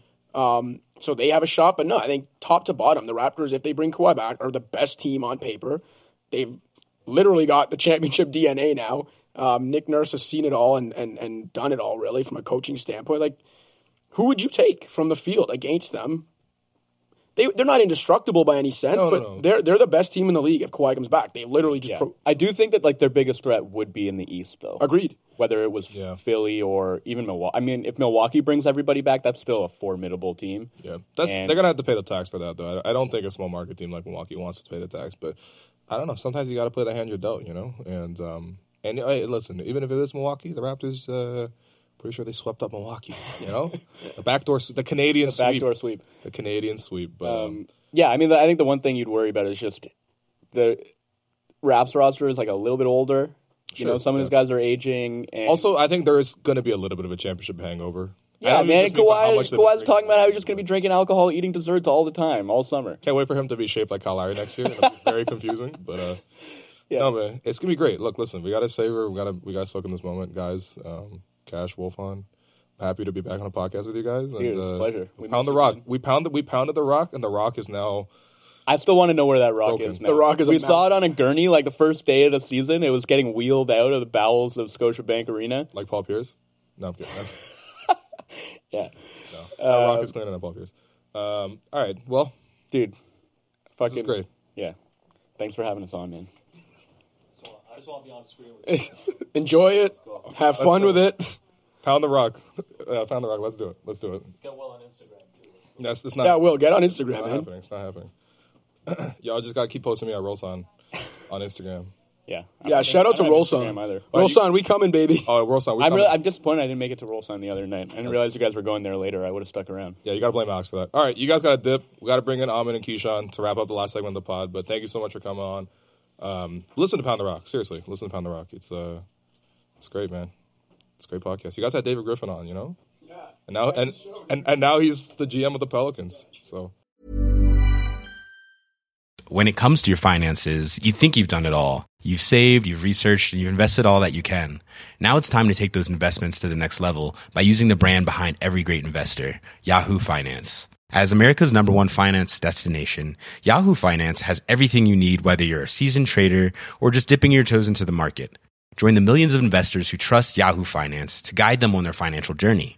For comprehensive financial news and analysis, visit yahoofinance.com, the number one financial destination, yahoofinance.com. All right, so while we s- transition to the last segment, um, we talked literally every single angle possible with the Raptors in the last like two and a half hours here. So I just wanted to bring you guys behind the scenes and sort of get Keyshawn and Ahmed, who have sort of been our, you know, we've we've had a huge team here at Yahoo Sports Canada, just covering the Raptors throughout the playoffs. It's sort of gotten bigger as each series sort of went on, but. The three of us here were the ones that had to do most of the stuff on the ground, and I even say had to do. Really, it was just a, such a huge pleasure that we even got to do all that. And I just wanted to, you know, bring people behind the scenes and talk about sort of just a lot of endurance to go into this process. So, Ahmed, bro, how you feeling? Uh, I hope you got some sleep recently because, uh, you know, after all Guys, those missed guys flights. put in overtime. No, man, it's all good. Like this was this was a heck of a ride. It's like two months, and you feel like you're not really home at all. I've never really experienced that myself. Like I've done some traveling in my day, but nothing like where it's two months straight. Where you're just like, Mhm. okay, why bother unpacking this? Because I'm gonna head head right out. And also for our unit, like we haven't done anything like this before. No. where we're traveling this much. We haven't followed a team. Like there was, you know, rumors that maybe we were gonna do more traveling than we've done in the past, but this was like a different level. We didn't miss a road game. We were at every single Raptor Every single playoff one. road game. Yeah. Yeah, it was it, it was nuts. Just like going back and forth, back and forth. Like when we had to go back to Philly, it was like, oh, we gotta go, and like we had a we When we had to go to we had to go back to Game Six for Oakland. I was just like I was steaming. I was walking back and forth at Scotiabank Well, Arena. especially- like I got it. My life, my life, man. It's gonna fall apart if well, we actually go especially after our adventure in Chicago. Yeah. Shout out United. Oh, wait, No, at no shout point? out. No, no. We need No like shout out Yo, we need like 20 minutes just to talk about our United uh, encounters because it was another. They were two for two. Two for Not two in a good delays. way, In but the- they were two for two. We got we got the late and extra night twice in the same week. Same week. Yeah. At least Yeah. first time. it Shout was, out uh, Albuquerque. Shout out Albuquerque. Holy smokes. I never thought I would go to Albuquerque, but there I was staring at Albuquerque. But you know what? That gave me an opportunity to buy some Raptors championship merchandise. I bought two shirts. That's what They you did cost, with the delay. Yeah, they cost me a hundred bucks. broke the bank. Don't regret it at all. Yeah. It was amazing. no, but seriously, like you, you got to take. There's a lot of memorabilia. Like I, throughout the playoffs, I was sort of just like, making sure I kept like even small things that I would normally throw out, like box scores or even tickets or whatever. Like I just media passes. I kept all kept- my media. Yeah, same, right? Because I'm just like, yo, this is this is all part of the whole journey, and um, I'm happy that we were there to both witness it, but also to, to document it. And like, you know, Keyshawn, bro, I gotta say, you you are, you are the breakout star of the Raptors playoff Yeah. run for sure. Like, Shout- shout out Alex. The young boy, um, Yeah. You know, turning into the biggest star here. But like, st- no, but seriously, like, the now I just have to say, I, I, on behalf of a lot of Raptors fans, like the fact that you took all those iconic photos that are now like the phone backgrounds for so many people. Like I showed you throughout the playoffs, like my phone background was Kawhi dunking on Embiid Yeah, and yeah. then Kawhi dunking on Giannis, and I'm sure it's the same for a lot of people. So. Um, I'm really happy that uh, you were able to provide that for us, and I'm just happy for you professionally that you were able to do this. One second. Uh, the best was when Alex would tweet from the Yahoo account. I hope he got the photo, and then I would, I would reply to it, and then it would get like a thousand likes. Like what? and it came through. what was your favorite? What was your favorite photo that you took of the playoffs? Um, obviously the shot. Yeah, that ended up in New York Times, which was awesome. The New York Times New York published your Times photo, man. Um, it was the mural as well Yep, for, for a right. good portion of time. But my favorite moment from the playoffs was that Kawhi dunk on Giannis. Yeah, it was like which one? There were two. I, I missed the first one. I missed the first one. That that was like the only shot I missed throughout the whole playoffs. But uh, the second one in Game Six, Kyle Lowry gets the ball, steals Yeah. it, brings it up the floor, turns around, drops the hammer, dumps it to Kawhi, and then bam, click, click, boom. I don't, not to sound like Reggie Reggie Miller, but you know, Kawhi, get ready for your but Kodak like moment. that that was the moment where like. Holy crap! They're gonna do this, and I got the photo too, which was awesome. But like that was that was my favorite moment of the playoffs for sure. It's a bit easy, but I guess mine would be the photo you took of like a quiet half or at uh, center court when they'd won the championship. Oh, yes. Suns. Yeah, yeah. man, because that just like brought it all home for me. Like, yeah, I want to see his face, but just like it was kind of like a flex in his own way that he's Yeah. like celebrating Look like at that. this. And Yeah, like on in Oracle, like the final it game down. there, they Man shut, shut down Oracle. Jesus. Oh, he shut Fred VanVleet shut down. He shut Oracle, down but yeah, for sure, they all did. I mean, he shut down Oracle. He shut down Br- the Bradley Center. Remember? And then they blew it. no, the Bradley Center was one of my favorite parts of the whole trip in Milwaukee. So the Brad, so they built the new center, the Fiserv Forum, which is beautiful. Like we can all agree, it was a great, Really venue. nice. Yeah, yeah, it's really Good nice. bar across the street. Although service was a little slow, whatever. But you know, ultimately the food was good. There was Seems- no service. There was literally That's no service. We lied had to to. bring it from the bar to outside. We got lied to. and physically bring water there too. But it's okay. We tipped regardless. But um, their Pfi- Fiserv Center is beautiful, but right beside it is the Bradley Center, and it's it's it literally looks like um, a meteor had hit Earth. Yeah, and was just there. People were just finally getting around to cleaning after it, and and so to see the the scenes of that arena getting shut down, and also the last scenes of Oracle being you know champagne all over the locker rooms where.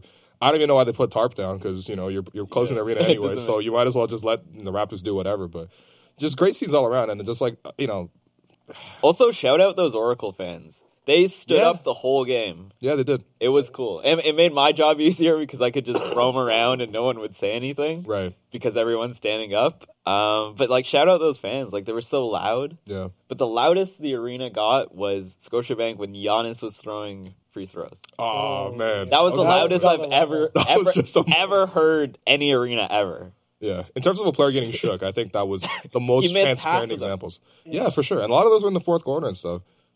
It was really, it was really, really funny. Seeing Drake was, it's actually the best part of it was Drake because I think he felt like, for whatever reason, he was the reason. Yeah. Why Giannis was missing those free throw. It wasn't the fans. Took it on was, himself. It was his energy that he was providing. It was, it was pretty good. Uh, also, Yeah. maybe we shouldn't be talking about this, but anyways, uh, Game Six, Oracle, championships done. Everyone's Yeah. left.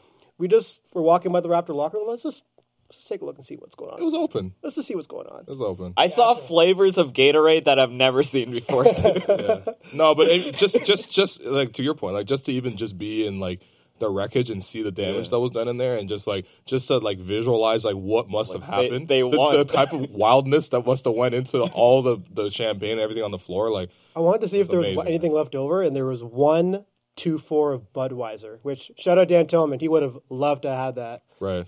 The championship, you can't even drink that. You just got to pour it on yourself or bathe in it or No, something. I, I just I debated taking one, but I didn't. yeah, It's not uh, it's not proper. yeah. Shout out Alex for uh, telling us to pick up uh, champagne tops as well. yeah, Never forget. and a couple towels too. Oh yeah, by the way, Alex is in the room. That's why. That's why. That's why all the Alex. That's why you heard MVP in the background. Yeah. Yo, the Raptors. on- Yo, make sure you talk about all the back backstage videos. that Yes. Yo, no, viral for real. star. Legit. The man behind all the viral videos. From the man that brought you, Kawhi Leonard denying Norman Powell's fist bump. um, it- like just behind the scenes and stuff, like yeah, because you got to see them in a different light. You know what I mean? And you got to capture these moments. And like, I mean, first off, is it just instinct? Are you just in the right place at the right time? Like, how are you getting so much footage? It, it is kind of instinct, and also just like the the access at Oracle Arena was like one of the better ones of all the places that we went to. I Right. mean, you can't really get that close to the players in any other venue, Except for So- Masai. Yeah, exactly. There was some like behind the scenes Masai stuff that didn't actually release because it was maybe a little bit too inside the scenes. But anyways, Okay. moving on from that, uh, that particular moment though, like I mean, with anyone that's working in sports digital media, like you you follow Kawhi, whatever Yes. Kawhi does, It's good advice. film it. And so in that moment, all the players are around. I'm like, oh look, there's Kawhi, point phone, and that's what I did. And uh, luckily, But even Norman like Powell- recognizing that was a moment, like selling that as the moment. Yeah, immediately that you knew. I was like, this is an amazing scene of Kawhi just being so locked in. I mean, we've been following Kawhi all season, and like anytime he shows any kind of personality, It goes viral. it goes nuts, right? And that right there, and him denying Norm Powell, like Norm Powell, like you were fantastic in that Buck series, guy. Yo, thank listen, you. You 100% earned the contract. Yeah, and also you got us a ton of content views for even having the audacity to try and get a dap from Kawhi before. And just so everyone knows, like he Kawhi was saying no because they were going to a second huddle. Yeah. And so he was saying he just wanted to get the ball on the road. Like as soon as Yeah. Kawhi's in game mode, like he's in game mode. He's not focused on dapping or anything like that. Like he's like, I'm in kill mode. Yeah. Well, that's what he was you, doing. You say that, and like the last play of the game, he wanted that basket to count. Like what? You just Yeah. won the championship, and he's wanting like count wants his buckets. Good, man. Bucket man, man. Uh, what was your favorite city that we went to? that's okay. So this is tough. I would say in terms of food, I probably had the best food. Of course you're gonna say food. This guy, sorry, but Connoisseur. This guy will not eat North American food. No. Okay? Yo, we didn't have He any had North American food. everything across the goddamn we world. had right? We, we went on a world journey. We're like, Keyshawn and I, like, we're starving. It's like eight hours without having a meal. Like, oh, let's just grab this burger from right here. He's like, no. Will's like, uh, there's this Indonesian place down the road. Yo, shout out It's that got some Indonesian- really, No, really good Cardiff rice. Cafe. Yeah, That was just. that was the best food. I was gonna say. Um, yeah, in terms of best food in the city, I, I think Philly actually Philly. had the best food. Which I, didn't- I didn't know Philly has a reputation for food, but like they had a lot of varieties. Like we went to have Indonesian food. Yeah. We went to have that uh, We had that, Gr- that that uh, the Sichuan food, like the Yeah, one yeah. where we just order a bunch of spicy stuff and Greek food was the good. Greek food. Shout out that pita place. Yeah. Very hot in there, but Very hot in there. but good food. I was sweating. That like we weren't even used to like warm weather, and that day it was like 28 degrees, and back in Toronto it was like what six degrees. yeah. We were freezing. No, but I mean, uh, you know, the, my favorite city to go to though, probably. I mean, it probably was Oakland. Like, it was the best city to go to, right? There was the most stuff to do, and like, I had family out there, so I had to ditch you guys to see family like twice, you know. But um, yeah, I mean, I don't know. I just, I, I just, I just generally like the vibe of the city the most, and also the Raptors had three straight wins there, so I felt pretty good about Yeah. it. You know. What about you guys?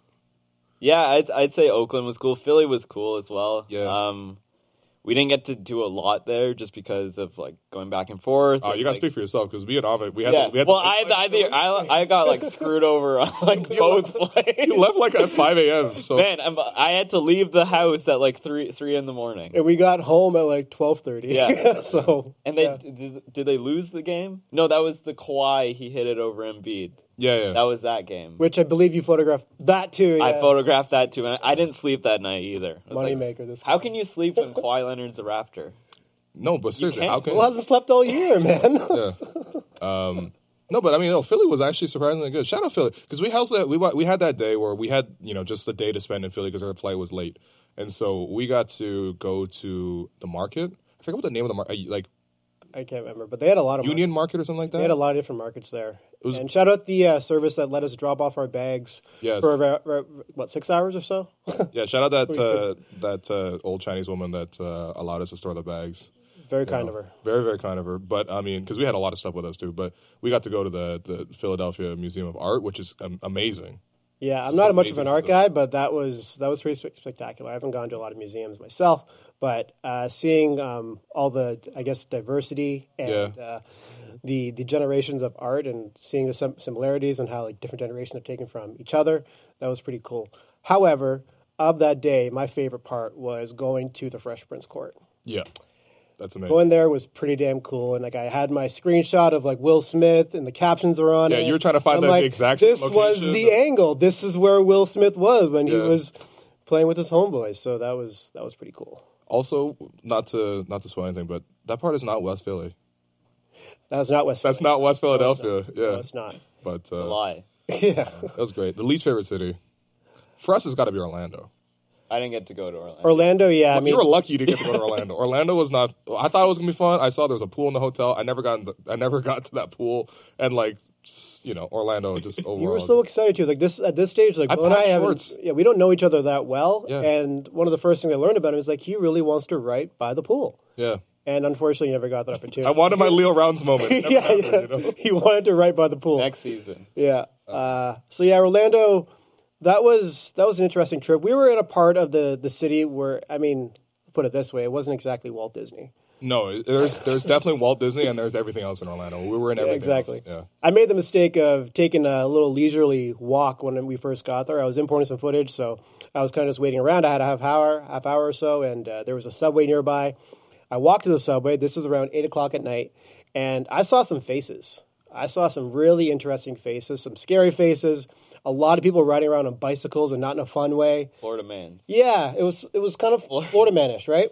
So I mean, honestly, but there was there was that one Uber ride we shared to the bar where there's like a guy who was like on all fours crawling for some reason. oh, I Yeah, forgot about so- that. I mean, look, Orlando as, a, as in general wasn't greatest, Yeah. but um, yeah, I actually a special shout out to Milwaukee because that was Yo, my Milwaukee favorite was night. cool. The- my favorite night was like Playing poker. I went out for a walk, and then you guys were like, you guys want to go watch like Game Three, I think of uh, Rock. Uh, uh, it was Portland like Portland, and, uh, Golden, Golden State. State, yeah. so we're like, let's go to a bar to see it. So we're like, okay, cool. So we found like a random bar. We went there, and like when we got to the bar, it was like this like little dive bar or whatever. It didn't really seem that spectacular.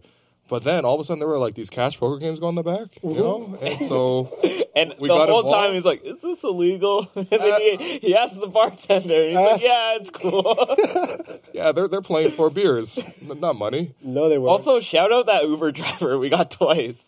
Yeah, How does that happen? That's how small That's Milwaukee- never That happened to me in happened, my like, two- entire life. That happened two separate times. yeah, in Milwaukee.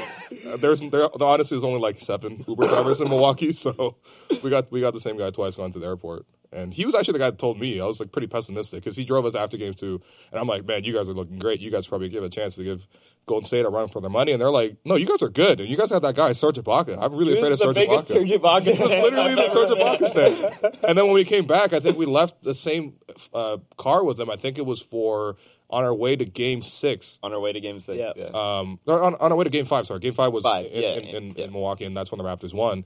And we were talking about it, and the mood was completely different. You know, he was like, "Oh man, I can't believe we had Brook Lopez. You know, I wish we had someone like Serge Ibaka." And uh, from from our perspective, it was just funny to see how emotions change. But um, Also, Great shout out man. uh, Rochambeau. Oh, buddy. oh, listen, I, Oh, I got I got the laptop sticker. You know, just just Rochambeau. So on the first day we went there, we got like a loyalty card, right? So you like you get ten drinks and you get a free drink, and we're like, whatever, like we're never gonna be back in Milwaukee, so like, what what are we gonna do with this card? Yeah. We ended up filling up the whole thing. yeah. But also, anytime we had a spare moment, because it just so happened that both of our uh, Airbnbs they were near Rochambeau, so Yeah. we're like we weren't planning to go to Rochambeau every single But we free moment there. that we had, but we did end up going, and we filled the card, and there was a really uh, nice fella. Don't Um, don't remember his name. Don't remember his name. He, he was not a Milwaukee Bucks fan or basketball fan or a sports fan, but he was so genuinely excited to, to know that we were from Toronto and that we were there. Yeah, he He's like, "Oh, so what's happening in the series? Did your team win?" He kept on forgetting it was the Toronto Raptors. He's like, "You have a a Kawhi guy, right?" I'm like, "Yeah, we have the best player in the entire NBA." Yes, yes, yes we do. I think that's the reason why the Raptors won. His energy, He was very honestly, so wholesome. he was so energetic for someone who knew nothing about what was going on. Yeah. but he was just positive in general. Um, to wrap up the show, I just want to get Keyshawn starting with you. Your favorite moment from this run when you look back on this, um, and you realize that you know you were a part of the Raptors' first ever championship. What's what's that one lasting memory going to be for you? uh, it's still gonna be the shot. Still gonna be a shot. That was like my first, I guess, viral photo of the run. Like super viral. We're talking super viral. Like we're talking we're talking tens. We're talking hundreds. Everyone saw that photo, Yeah. and like it's so cool to like like you get it all the time, but just go to go out in public and people like will recognize you. That's crazy. Yeah. Like we just do. No, our, you, you deserve it, man. But we, Seriously. we do our job and we do our job well, and to see people recognize that we do a good job, and like shout out the whole Yahoo Sports Canada team because Definitely. everyone was loving what we did throughout the playoffs. Like we would on the streetcar the other day, like we had a random guy come up to us and he was like, "Shout out Yahoo Canada!" Like, yes. Come on. So like for me, it's the shot. Um, I also loved every moment in Oracle. I got some Oh. nice photos from there. I loved Oracle Arena. And Too bad it got shut down by Kawhi and Fred and Pascal Shout, shout out Fred. and Kyle. Shout out Fred. Marc. My my playoff MVP. Serge. I mean, he got a Finals MVP vote, right? Yeah. Hubie Brown, shout out. Shout out Hubie Brown. all shout outs all the time. Uh, my favorite moment, and it's a bit more personal because, I mean, there were a lot of great moments, but uh, on the way back from game six, so I guess we're going to the airport now, and that's like when it really hit me. I was going through my phone and just kind of looking at some photos of, of Toronto, and uh, that's when it really hit me that the Raptors had, hit, uh, won the championship. Mm. It's a weird thing, like, you know, you're at the game. Um, I'm sitting like you know 15 rows up or whatever it is. I'm in the locker room as they're celebrating, Yeah. but it's not hitting me that the Because you're are- working. yeah, and the, Ra- that the Raptors are NBA champions. Yeah. And yeah, I'm a deep down like I'm a I'm a Raptor fan since '95, and realizing that, and I'm not sure why it happened at that time. Maybe it was like an uh, a, just a internal exhale. It was probably because we haven't slept for many, many days. we were also sick. Oh yeah, You you know, know, we're- sick towards the end. I'm like We were trying to stay dead. away from you guys as much as possible. I'm like, no, I don't want to. Don't sit near me, please. This is this is absolutely. we were true. we were dead. We Absolutely took multiple naps during the day. Yeah. And I'm not a, I'm not a napper either, It was but I was ready to pass out at two o'clock, four o'clock, six o'clock. But I mean, people in this unit know that I'm not opposed to a flu game, so Yeah. it's all good. Anyways, uh, realizing that the Raptors had won the NBA championship when, after all these years and all the heartbreak and all the disappointment, Mm-hmm. seeing them do it, feeling it, reliving it, understanding it, all that, it was that was my highlight. Yeah, for sure. And the parade was pretty cool. Like I had a, an aerial kind of view at, at some points, and seeing those people, the amount of people, like it was insane, man. Yeah. It was. I'm still like insane amount of baffled by like all the photos still coming out of all like the bird's eye view shots. Yeah, That's a lot of people. three million people, man. Like that's nuts. My cell phone didn't work. There was so many people. Yeah. It's Come true. Our- We couldn't post anything. We're just like, okay, so Dan says, all right, guys, so go there and get some social video. Cool. We have them on our phones, but they, we couldn't post them. Yeah. It would not go. It was like like going to Veld, but like on steroids. Yo, don't compare the Raptors championship to going to Veld, man. God damn it. So many good vibes. Um, I'll just say for me personally, like, uh, just the vibes of like when the Raptors had finally clinched Game Six and they were going to the NBA Finals after you know sweeping up the Milwaukee Bucks, like just the amount of sheer joy and elation there was. You know, like, like I'm sorry, I'm not not to expose me to row, but like everybody was just you know crying in tears, you know, jumping up and down. Like there were just like it was the moment where like the Raptors had finally gotten over the top, and like I thought at that point, like you know what, the finals might be some sort of like epilogue because like you know who knows what happens there because you know I th- it felt all very much like the Raptors had already climbed the mountain at that point. Like that was the win for you. Just getting that was the win, Yeah. and seeing Kyle Lowry run up and down, like just like you know, like the, the the happiness and all the joy that was exuding out of him, and it was like it felt like you know what, no matter happens what happens after this, you know, I'm cool with it. And then the Raptors went on to have a Like anything title. after that was like a bonus, right? Yeah, like and then they beat the. Warriors four times, and then they won in Oracle. You know, they brought it home. They We never lost parade. Oracle this year. Amazing. What? Four and zero. They, sh- they What? shut that place down. So I want more and more Kyle Lowry celebration shots. same. The joy that's in his face in some of those photos that you took, Yeah. Getty, whoever it is, uh, it's it's so heartwarming. That man deserved to hold that trophy the whole day. and he did. He He, did. like, every t- every photo that you saw, it was always him holding it. He wouldn't let anyone have it. And I don't think I rightly saw so, anyone man. with it. Marc Gasol should hold it for a little bit, but he had his own. I don't trust I Marcus. don't. I All think to he would have lost it. I don't trust Marc Gasol to stand upright right now. To be honest, he, he's probably so. He's cool now, but I mean, Yeah. like, who do you want to party with? Like, I want to party with Marc Gasol. Yeah, Marc Gasol, man. Anyway, um, I'm happy that we all got to be a part of this. It's gonna be an unforgettable performance. Um, you guys should all get some sleep, get some rest. You know, maybe for like the rest of the week, just you know, load manage that thing and just you know Run it make sure- back next year. Hear that, Dan Oh, well, listen, Huh? listen, we got to run Hear it back. We got to run it back. You know, we got to talk about Lou days, but uh, it was a great run. Um, this is a great. I mean, look, I'm, I'm on hour three. All right, I'll just say whatever at this point.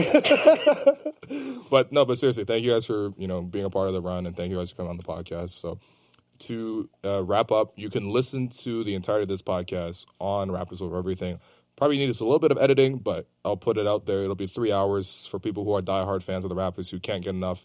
Go out there and listen to Raptors Over Everything, and um, and, and catch Kawhi Watch as well because. Uh, you know, we'll be live on location talking about the parade and everything like that for Kawhi Watch. So look out for that. That's going to be on Yahoo Sports Canada, the YouTube page. So, you know, just consume all our work. I think this playoff run has shown sort of what we're capable as a team, and I think we're going to continue to, you know, give that to you. So, thanks everyone for listening. Thanks to everyone who watched this whole three-hour thing. I don't know what you are doing in life, but I, I appreciate that you're here with us, and um, the Raptors won the championship.